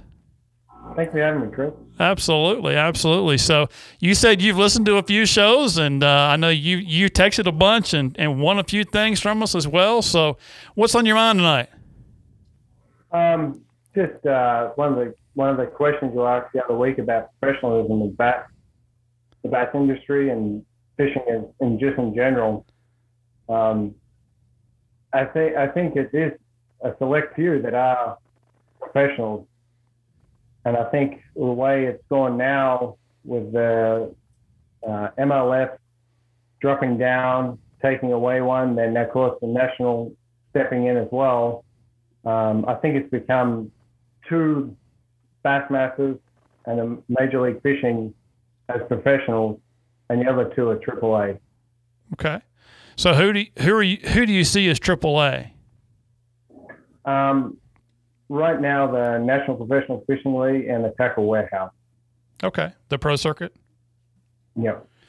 Well, it's it's certainly if you look at the the the scheme of things, it's certainly the the lower tier to the Bass Pro Tour there, uh, for yeah. certain. Um, the way that the way that sets up. How do you compare the National Professional Fishing League to say the Bassmaster Opens? Uh, I would say having missed those, I'd say they're they're equal to. Okay. All right. Yeah. And the and the Toyota series as well. Uh, no, uh, no, not the Toyota. The tack, I'll be more like the tackle warehouse to be above. Okay. All right. I got you. I got you. So, which do you follow the most of, the Elite Series or the uh, Bass Pro Tour? Uh, definitely the uh. Definitely, definitely follow that. Um, only being in bass fishing for the last five, six years. Okay. Um, I grew up in Australia, moved here in, uh, into the US in 05 and was in the uh, motor racing industry in the sprint cars, dirt track racing. And having fished in Australia and then doing the dirt track, dude, I didn't have much time to fish. And then uh, moved moved to Worcester, Massachusetts. I uh, got away from the racing and had time to go back fishing again. Okay. All right. That's that's very cool. So I'm assuming you're a big Carl Jocumsen fan. Yes. yes. He So- came so sort of on the scene when I was getting into it, and uh, yeah, he was pretty. One of the first events I can always remember watching Bassmasters, Kyle uh, Guntersville. Yeah. Oh yeah. Yeah. That was uh, that was really awesome. And I, I I forgot to say this earlier, but a big congratulations to he and Kayla. I mean, expecting a baby Jocumsen. That's I don't know. That's that that's scary to me, Warren. A little bit, kind of. I mean, imagine the accent from Idaho and Australia. You know, in there. That's going to be interesting, right? I know. I've, uh, I've like I said, I've been here for, since 2005, and people still look, give me a weird look. where, where are you from? Hey, I've been Alabama. I've been in Alabama for ten years. They still give me weird looks too, so it's okay. And I'm not. I don't, I don't have near the accent you have. So, so uh, from Massachusetts. So, how much fishing do you get to do? Uh, I fish as soon as the water warming up or the water's open until it uh, freezes over. I'm not. I'm not into the ice fishing. No, no ice fishing. Me either. Our water doesn't get hard down here like like y'all's does. That's for sure. So, so a big Carl fan. Who else do you follow? Uh, I follow. Um, I I like to follow uh, Brandon Palaniuk. I like definitely him, and then probably Gerald. You, know, you got to follow Gerald. He's in that Gerald Swindle's name enough. Sure. Really good for a laugh. Yep. And then, um, well, Matt Pangrac right now. You got to I got to follow him. I've been following him on the Bass Open, watching him. It's been great to watch. And Brett Hallman. Yeah. And then the one, Keith Combs, because I like the crank, I like break out a plug and crank. So that's what, that's that's another guy I like to watch. That's uh, that's awesome. That's very cool. Um, David.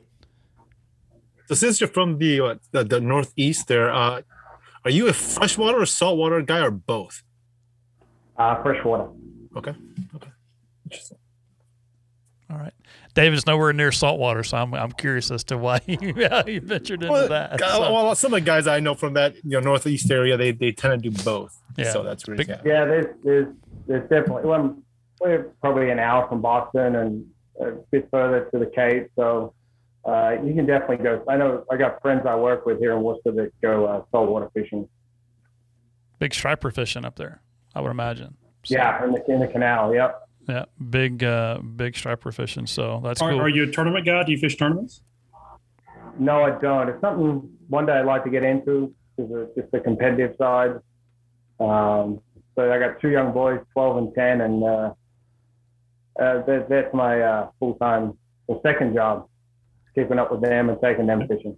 so what's your full time job? Uh, I'm an assembler at a place called Kennefax, and a supervisor. So Okay. Very cool. we do do a bunch of different stuff, but it's, there's always something something different going on, keeping me busy.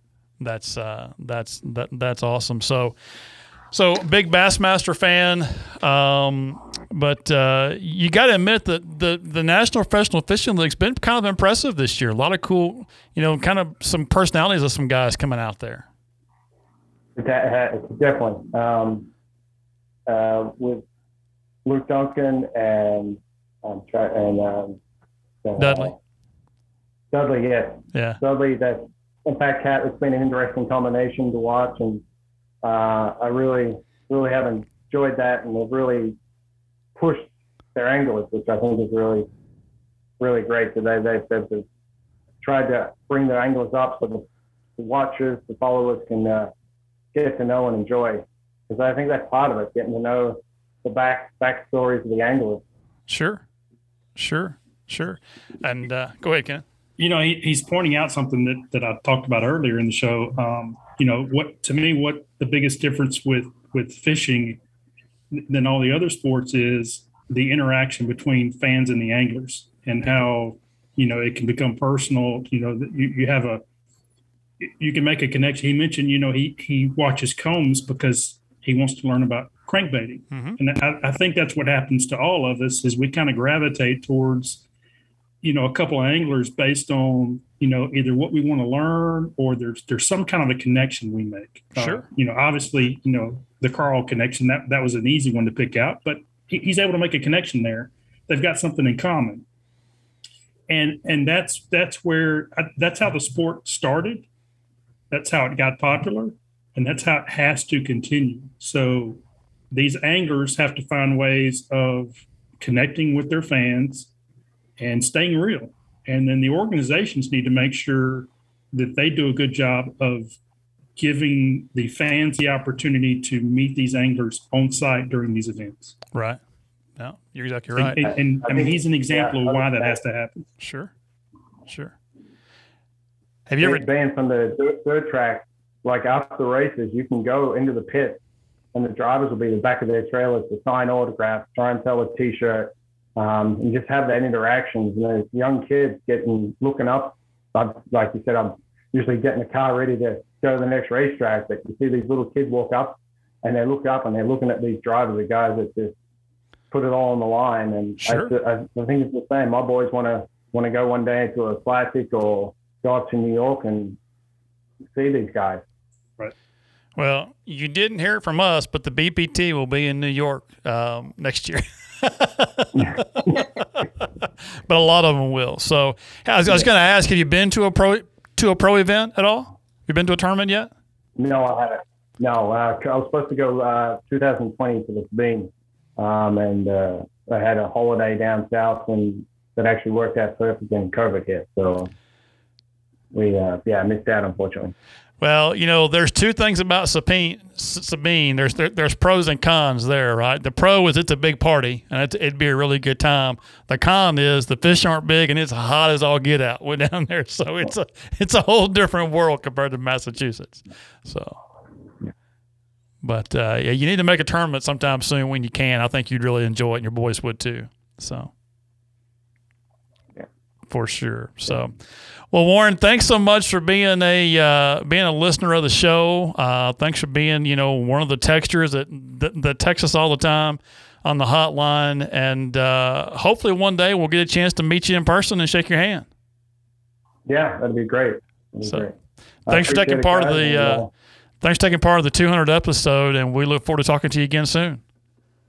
okay, thank you very much again. Appreciate it. Thanks, Thanks, buddy. We'll see you. Bye. Bye.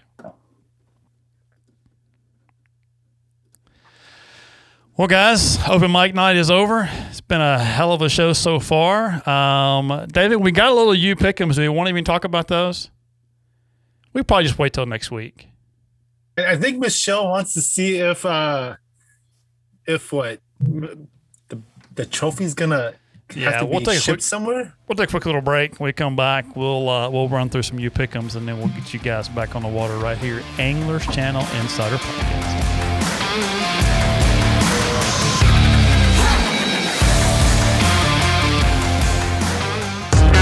Hey, Jason, what would you say your biggest fear is when you're out fishing? Hmm, Chris, um, let me see. Probably stranded out in the middle of the lake. That's right. You know, that's everybody's biggest fear, Jason, not being able to get back to the ramp, especially in time for weigh in during tournaments. But one thing that's really made the biggest difference for me, and that's switching to lithium batteries. And not just any lithium batteries, but RELiON lithium batteries. Oh, Chris, how do you like those?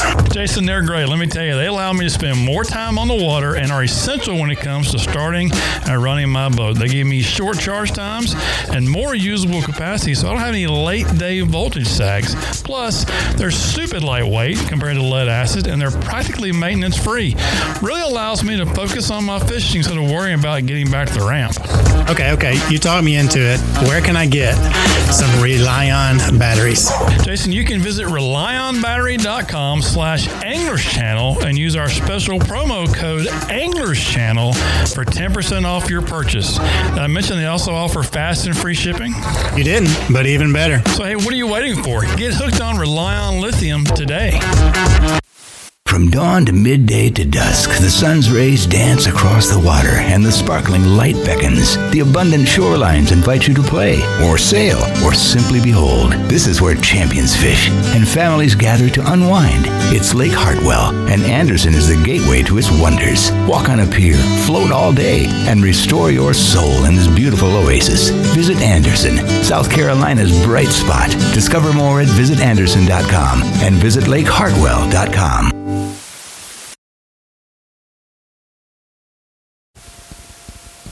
Sportsman's Warehouse is your one stop convenient place to shop. Whether you're into camping, hunting, or fishing, our expert associates can help you find the gear you need. We carry a huge assortment of quality equipment from the best manufacturers in the country and around the world. We have guns, ammo, rods, and lures, not to mention every kind of outdoor clothing for the whole family. You can shop in one of our fully stocked stores or visit us online at sportsmanswarehouse.com. Visit Sportsman's Warehouse. Shop one of over 60 locations. Welcome back, folks. Anglers Channel Insider Podcast. And if you're still with us, bless you. That's all I got to say. Like Kenneth just said off air, two hours for 200.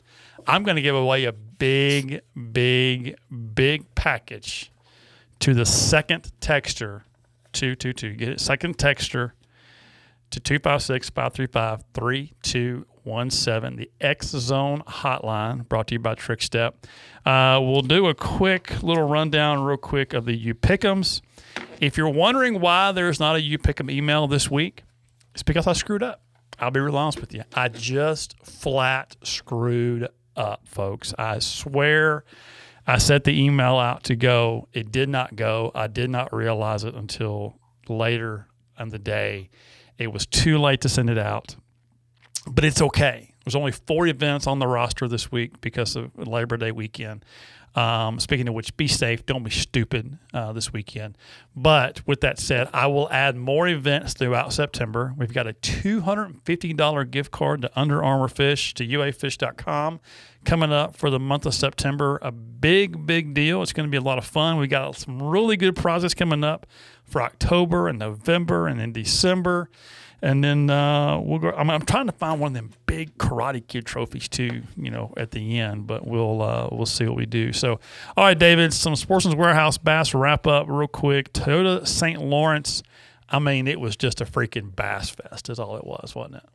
It definitely was. Uh, the top three guys never changed throughout the whole entire. Their placement changed, but uh, no surprise here. The uh, one of the Under Armour Johnston brothers, uh, that would be Chris Johnston, led a wire to wire with a 77 pound and 15 ounce limit or 15 five point one four average fish. Kenneth, what do you think? 27 pounds, six ounces of smallmouth looks in your live well? It's like a meat well, wagon. I, I, have to imagine it because I have not witnessed it personally. God, I mean, it's but that that would be awesome. Uh, live well full of tigers. Live well, I like live well full of tigers. I, I like that. Corey was second at 71.10 with a 4.74 average, and then Justin Atkins at 70.07 with a 4.67 average. Our buddy Brent Crow finished sixth in that event. So, and uh, we got Bryan Thrift was 16th. Ike was 20th, and uh, Pat Cat was 22nd. I didn't go any further than that in the list, but uh, 77-15 for the win. Dale McCullum, 76-9, grabs the U pick on point, and um, Michelle was 65-10 grabs the AC. Look at her; she's getting she's getting getting feisty now. She's ready to go. So, all right, the cash on Cayuga. I know who won. I don't have a weight don't have the weight either. So I know that uh, Mr. That's Paul Benson replied to you, but that's the opposite of what we need. Exactly right. So we have the uh, have the winners with no weight, so we're waiting on that one. So how about Joe, Joe Bass on Pomme de Terre? All right. So on that event, there the team of Kelly Jones and Roger Satterfield won with a twenty point zero four pound weight. Eric Storms comes in first with a 1965 weight on his, and um, I grabbed that point at eighteen twenty. So I will take it. So good job. trying, trying really hard. So all right. What else you got, David? All right, next up is the ABA D126 event on Stockton, and the winner there, with uh, he also won Big Bass there as well, but with 1695, Justin Angel took the W on Stockton Lake. So you found that you found those results. Mm-hmm. I did not find that one. So okay, I will have to get. Uh, is, he, is he doubting you, David? I'm not How doubting you. he doubt I'm at not. I'm not. I don't know if he's, he has low expectations, which, which is probably justified. I, I looked and I could not find it, so I just assumed that it was not there. But uh, that's okay. I keep on, keep on keeping on. I'll, I'll David's find, on the secret list. I'll find the. Yeah, I'll, I'll have to look back and find the uh, find the deal here in just a minute. So I don't have a winner for that one yet, but I will find it and I'll report back here shortly. So, all right. And Joe Bass on Truman. All right, and then finishing up in Missouri here, Truman Lake. Uh, that event was won by the team of Marty Watson and Doug Long. They caught a 2058 stringer with the big bass as well, which is a 653, but 2058 for the W there. 2058. Stanley Carper, who won, I believe, July. Um, he was the winner there with 2020 for the for the you pick 'em point, and uh, Young David with a 1688 grabs the win in uh, in that one. So if you're scoring from home.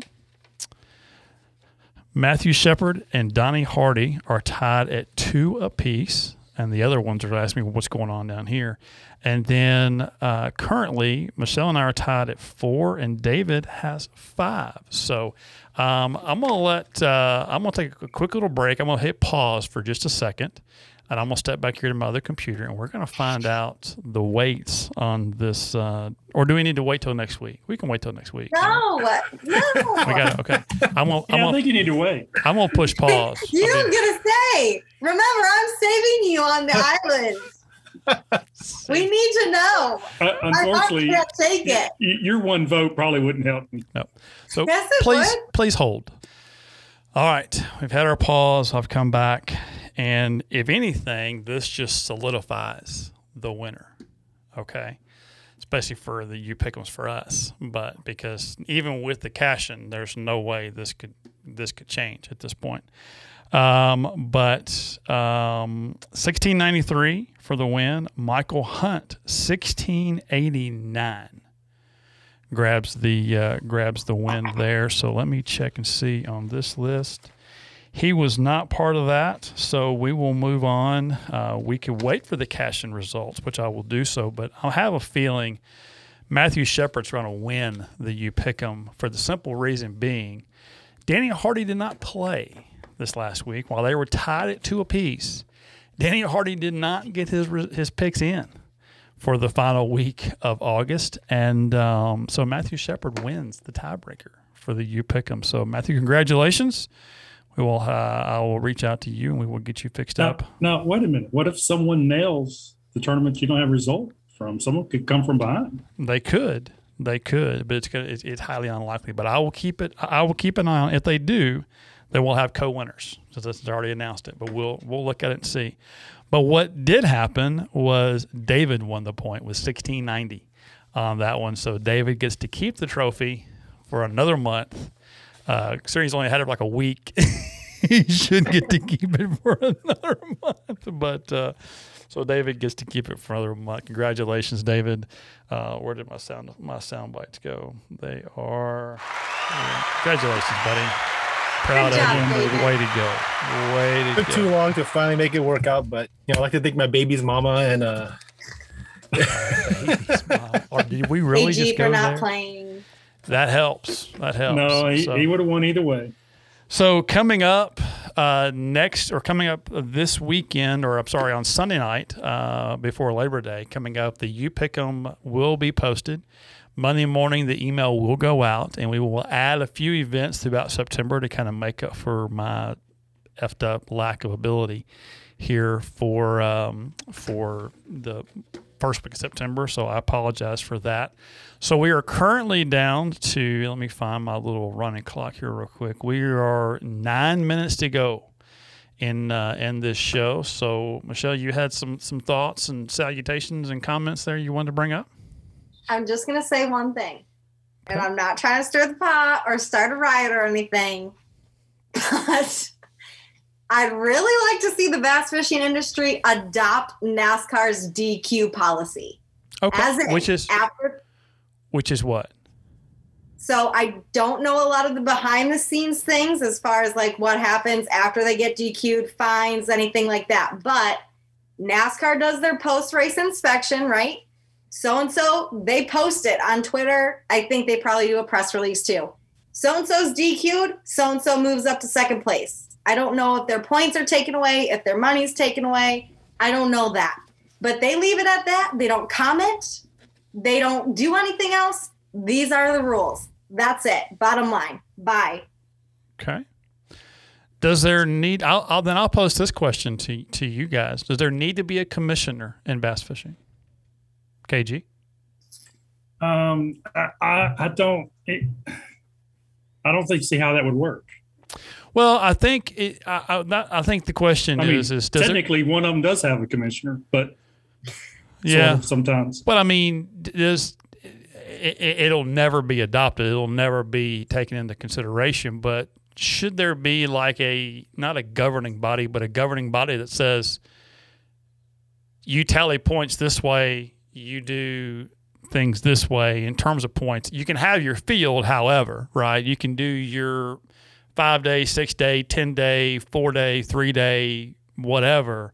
But you're gonna do points this way. You're gonna do you know things that way. I don't know. I'm just thinking out loud. What is that? Um, okay, I, I'll take you back a little ways. The anglers actually had a chance to kind of pull this into themselves when they had the PAA years ago, They did. No, you're exactly right. You're exactly And- right. and they couldn't make that work. I, I'm not sure a group of anglers can make it work, which may actually lead to what you're trying to point out is they need someone to help kind of kind of put it all together. But I, I, unfortunately, what what's going to happen is greed is going to get in there. Right. And I, I don't know that the I don't know that a commissioner would ever work because it, it would turn into greed and someone it's going to be all about money and it's not it's just not going to work for the masses. No, I, I I agree with that. David, what is the? Isn't there like a professional angler association? It's not uh, that that's the PAA, but isn't there like a group or something? It's based up north. I want to say. There is. I forget what the actual name of it is, but there is a. Is it still the? Is it the NP? It's it's National Professional Angler NPA. Something like that. or- yeah, something like that. There is, a, but they are based up in this in my neck of the, The National so- Professional Anglers Association. Yeah, is what that I think is. they have a conference coming up in October. They do. They do, as a matter of fact. So uh, I need to read a little more about that and see what they're about and what what that's happening. That that could be. You're right, and and that's where I, I'm with you on that. PAA couldn't make it happen. They had their own events. They had their own thing going, and it could have been really good. And um, but you're right. Greed is, plays a lot into this, from owners to everybody, really.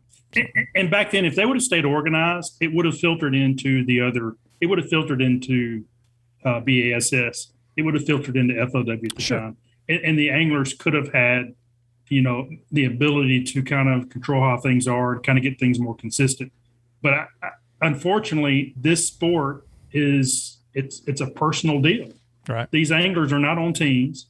They don't get paid by organizations. They get paid by you know what they do for themselves, and it, they're they're just inherent. There's a little bit of I don't want to give somebody what I've got. Right. You know that's why these guys don't talk about their sponsorship deals and all that stuff. Some of them don't necessarily want the other guys to know how to do it Sure. Because it's a competition. I mean, you, you know, they, they not only compete on the water, but they're competing off the water for these dollars from sponsorships as well. Sure they are. So there's a lot of things that they don't talk about, and it's and it's because they kind of need to keep it close to the vest. Right. Right. No, I agree. David? I guess uh, I don't know. Since Michelle kind of brought a motorsport uh, type of analogy, I, I'm trying to relate to that. So like, like when it comes to governing body, I guess the biggest thing is if we have like an entity like NPAA doing it, some of these guys that are in charge with MLF, BASS, egos are going to come into play. They're, they're going to say that we're, we're above what you guys are. So why are you guys telling us what to do? So I think it's going to be hard for something like that to fly, or if not fly long enough to really make it work.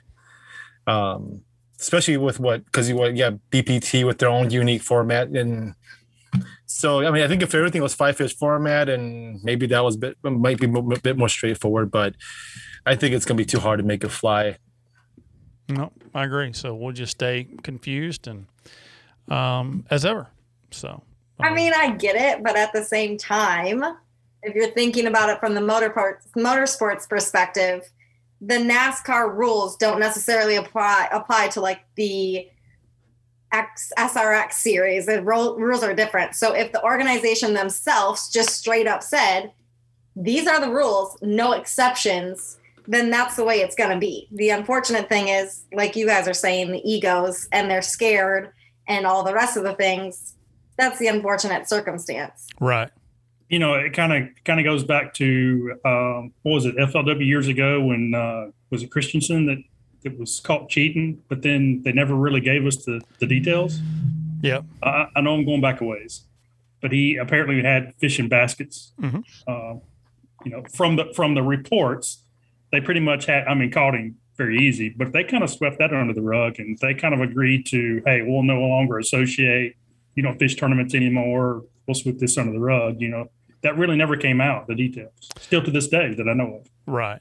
Right. No, you're right. You're right. And uh, it's yeah.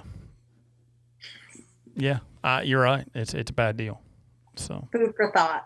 that's it. Food for thought. Well, I am going to do the. I'm going to go through and I'm going to look at all the different leagues and all the different tournaments on how they qualify, or requalify, what list they go down. Specifically, the opens. Opens are coming up next week. We've got another Northern next week, I believe, the last one. And so we've got you, you got to look at who's going to qualify from that. Um, we've got you know a, a current Elite Series guy leading that in Palaniuk, but he's not going to fish the last event. So he's he's going to slide down. Guys are going to slide up. But how does that look in the grand scheme of things? So I really want to kind of lay that map out. I, I want to be the ones that kind of break that confusion across the board. Uh, because obviously I'm way too invested in it now with as much crap as I've got going on to uh, to, to not want to bring that confusion out. So, but I do want to thank Matt for uh, Lazenby for getting me straight on the points thing today. Um, that was a big help, and now I've got a whole new spreadsheet to build. So, yay me! So, way to go! But guys, this has been two hours of the 200th anniversary or 200 episodes. No anniversary, God Almighty, 200th episode of the Anglers Channel Insider Podcast. Couldn't think of anybody better to spend it with than you guys. Cannot thank Joe Opager enough for coming on, for trusting us with the BPT schedule.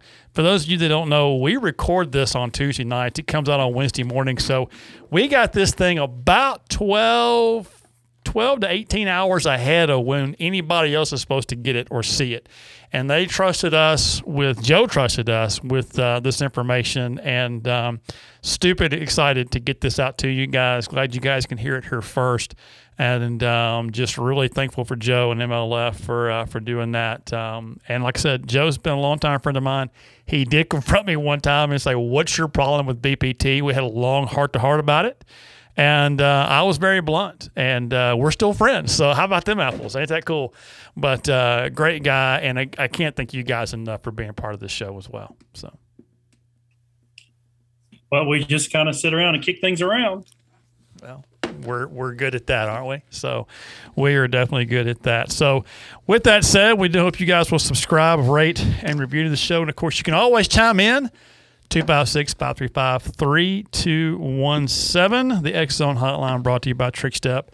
On behalf of our guest tonight, the one and only PR director for Major League Fishing, Mr. Joe Opager. There you go, David. Got it right that time. For uh, our uh, open mic Brother guys, Matt Lazenby, Warren Beard. For the AC Circus guys, I'm Chris Brown. Guys, have a great week and Labor Day weekend. And as always, God bless good fishing. Put that life jacket on. Buckle that son of a bitch up. Make sure that kill switch is hooked up. And what do we say, Kenneth? Don't take it personal. Thanks for listening to the Anglers Channel Insider Podcast, your number one tournament resource.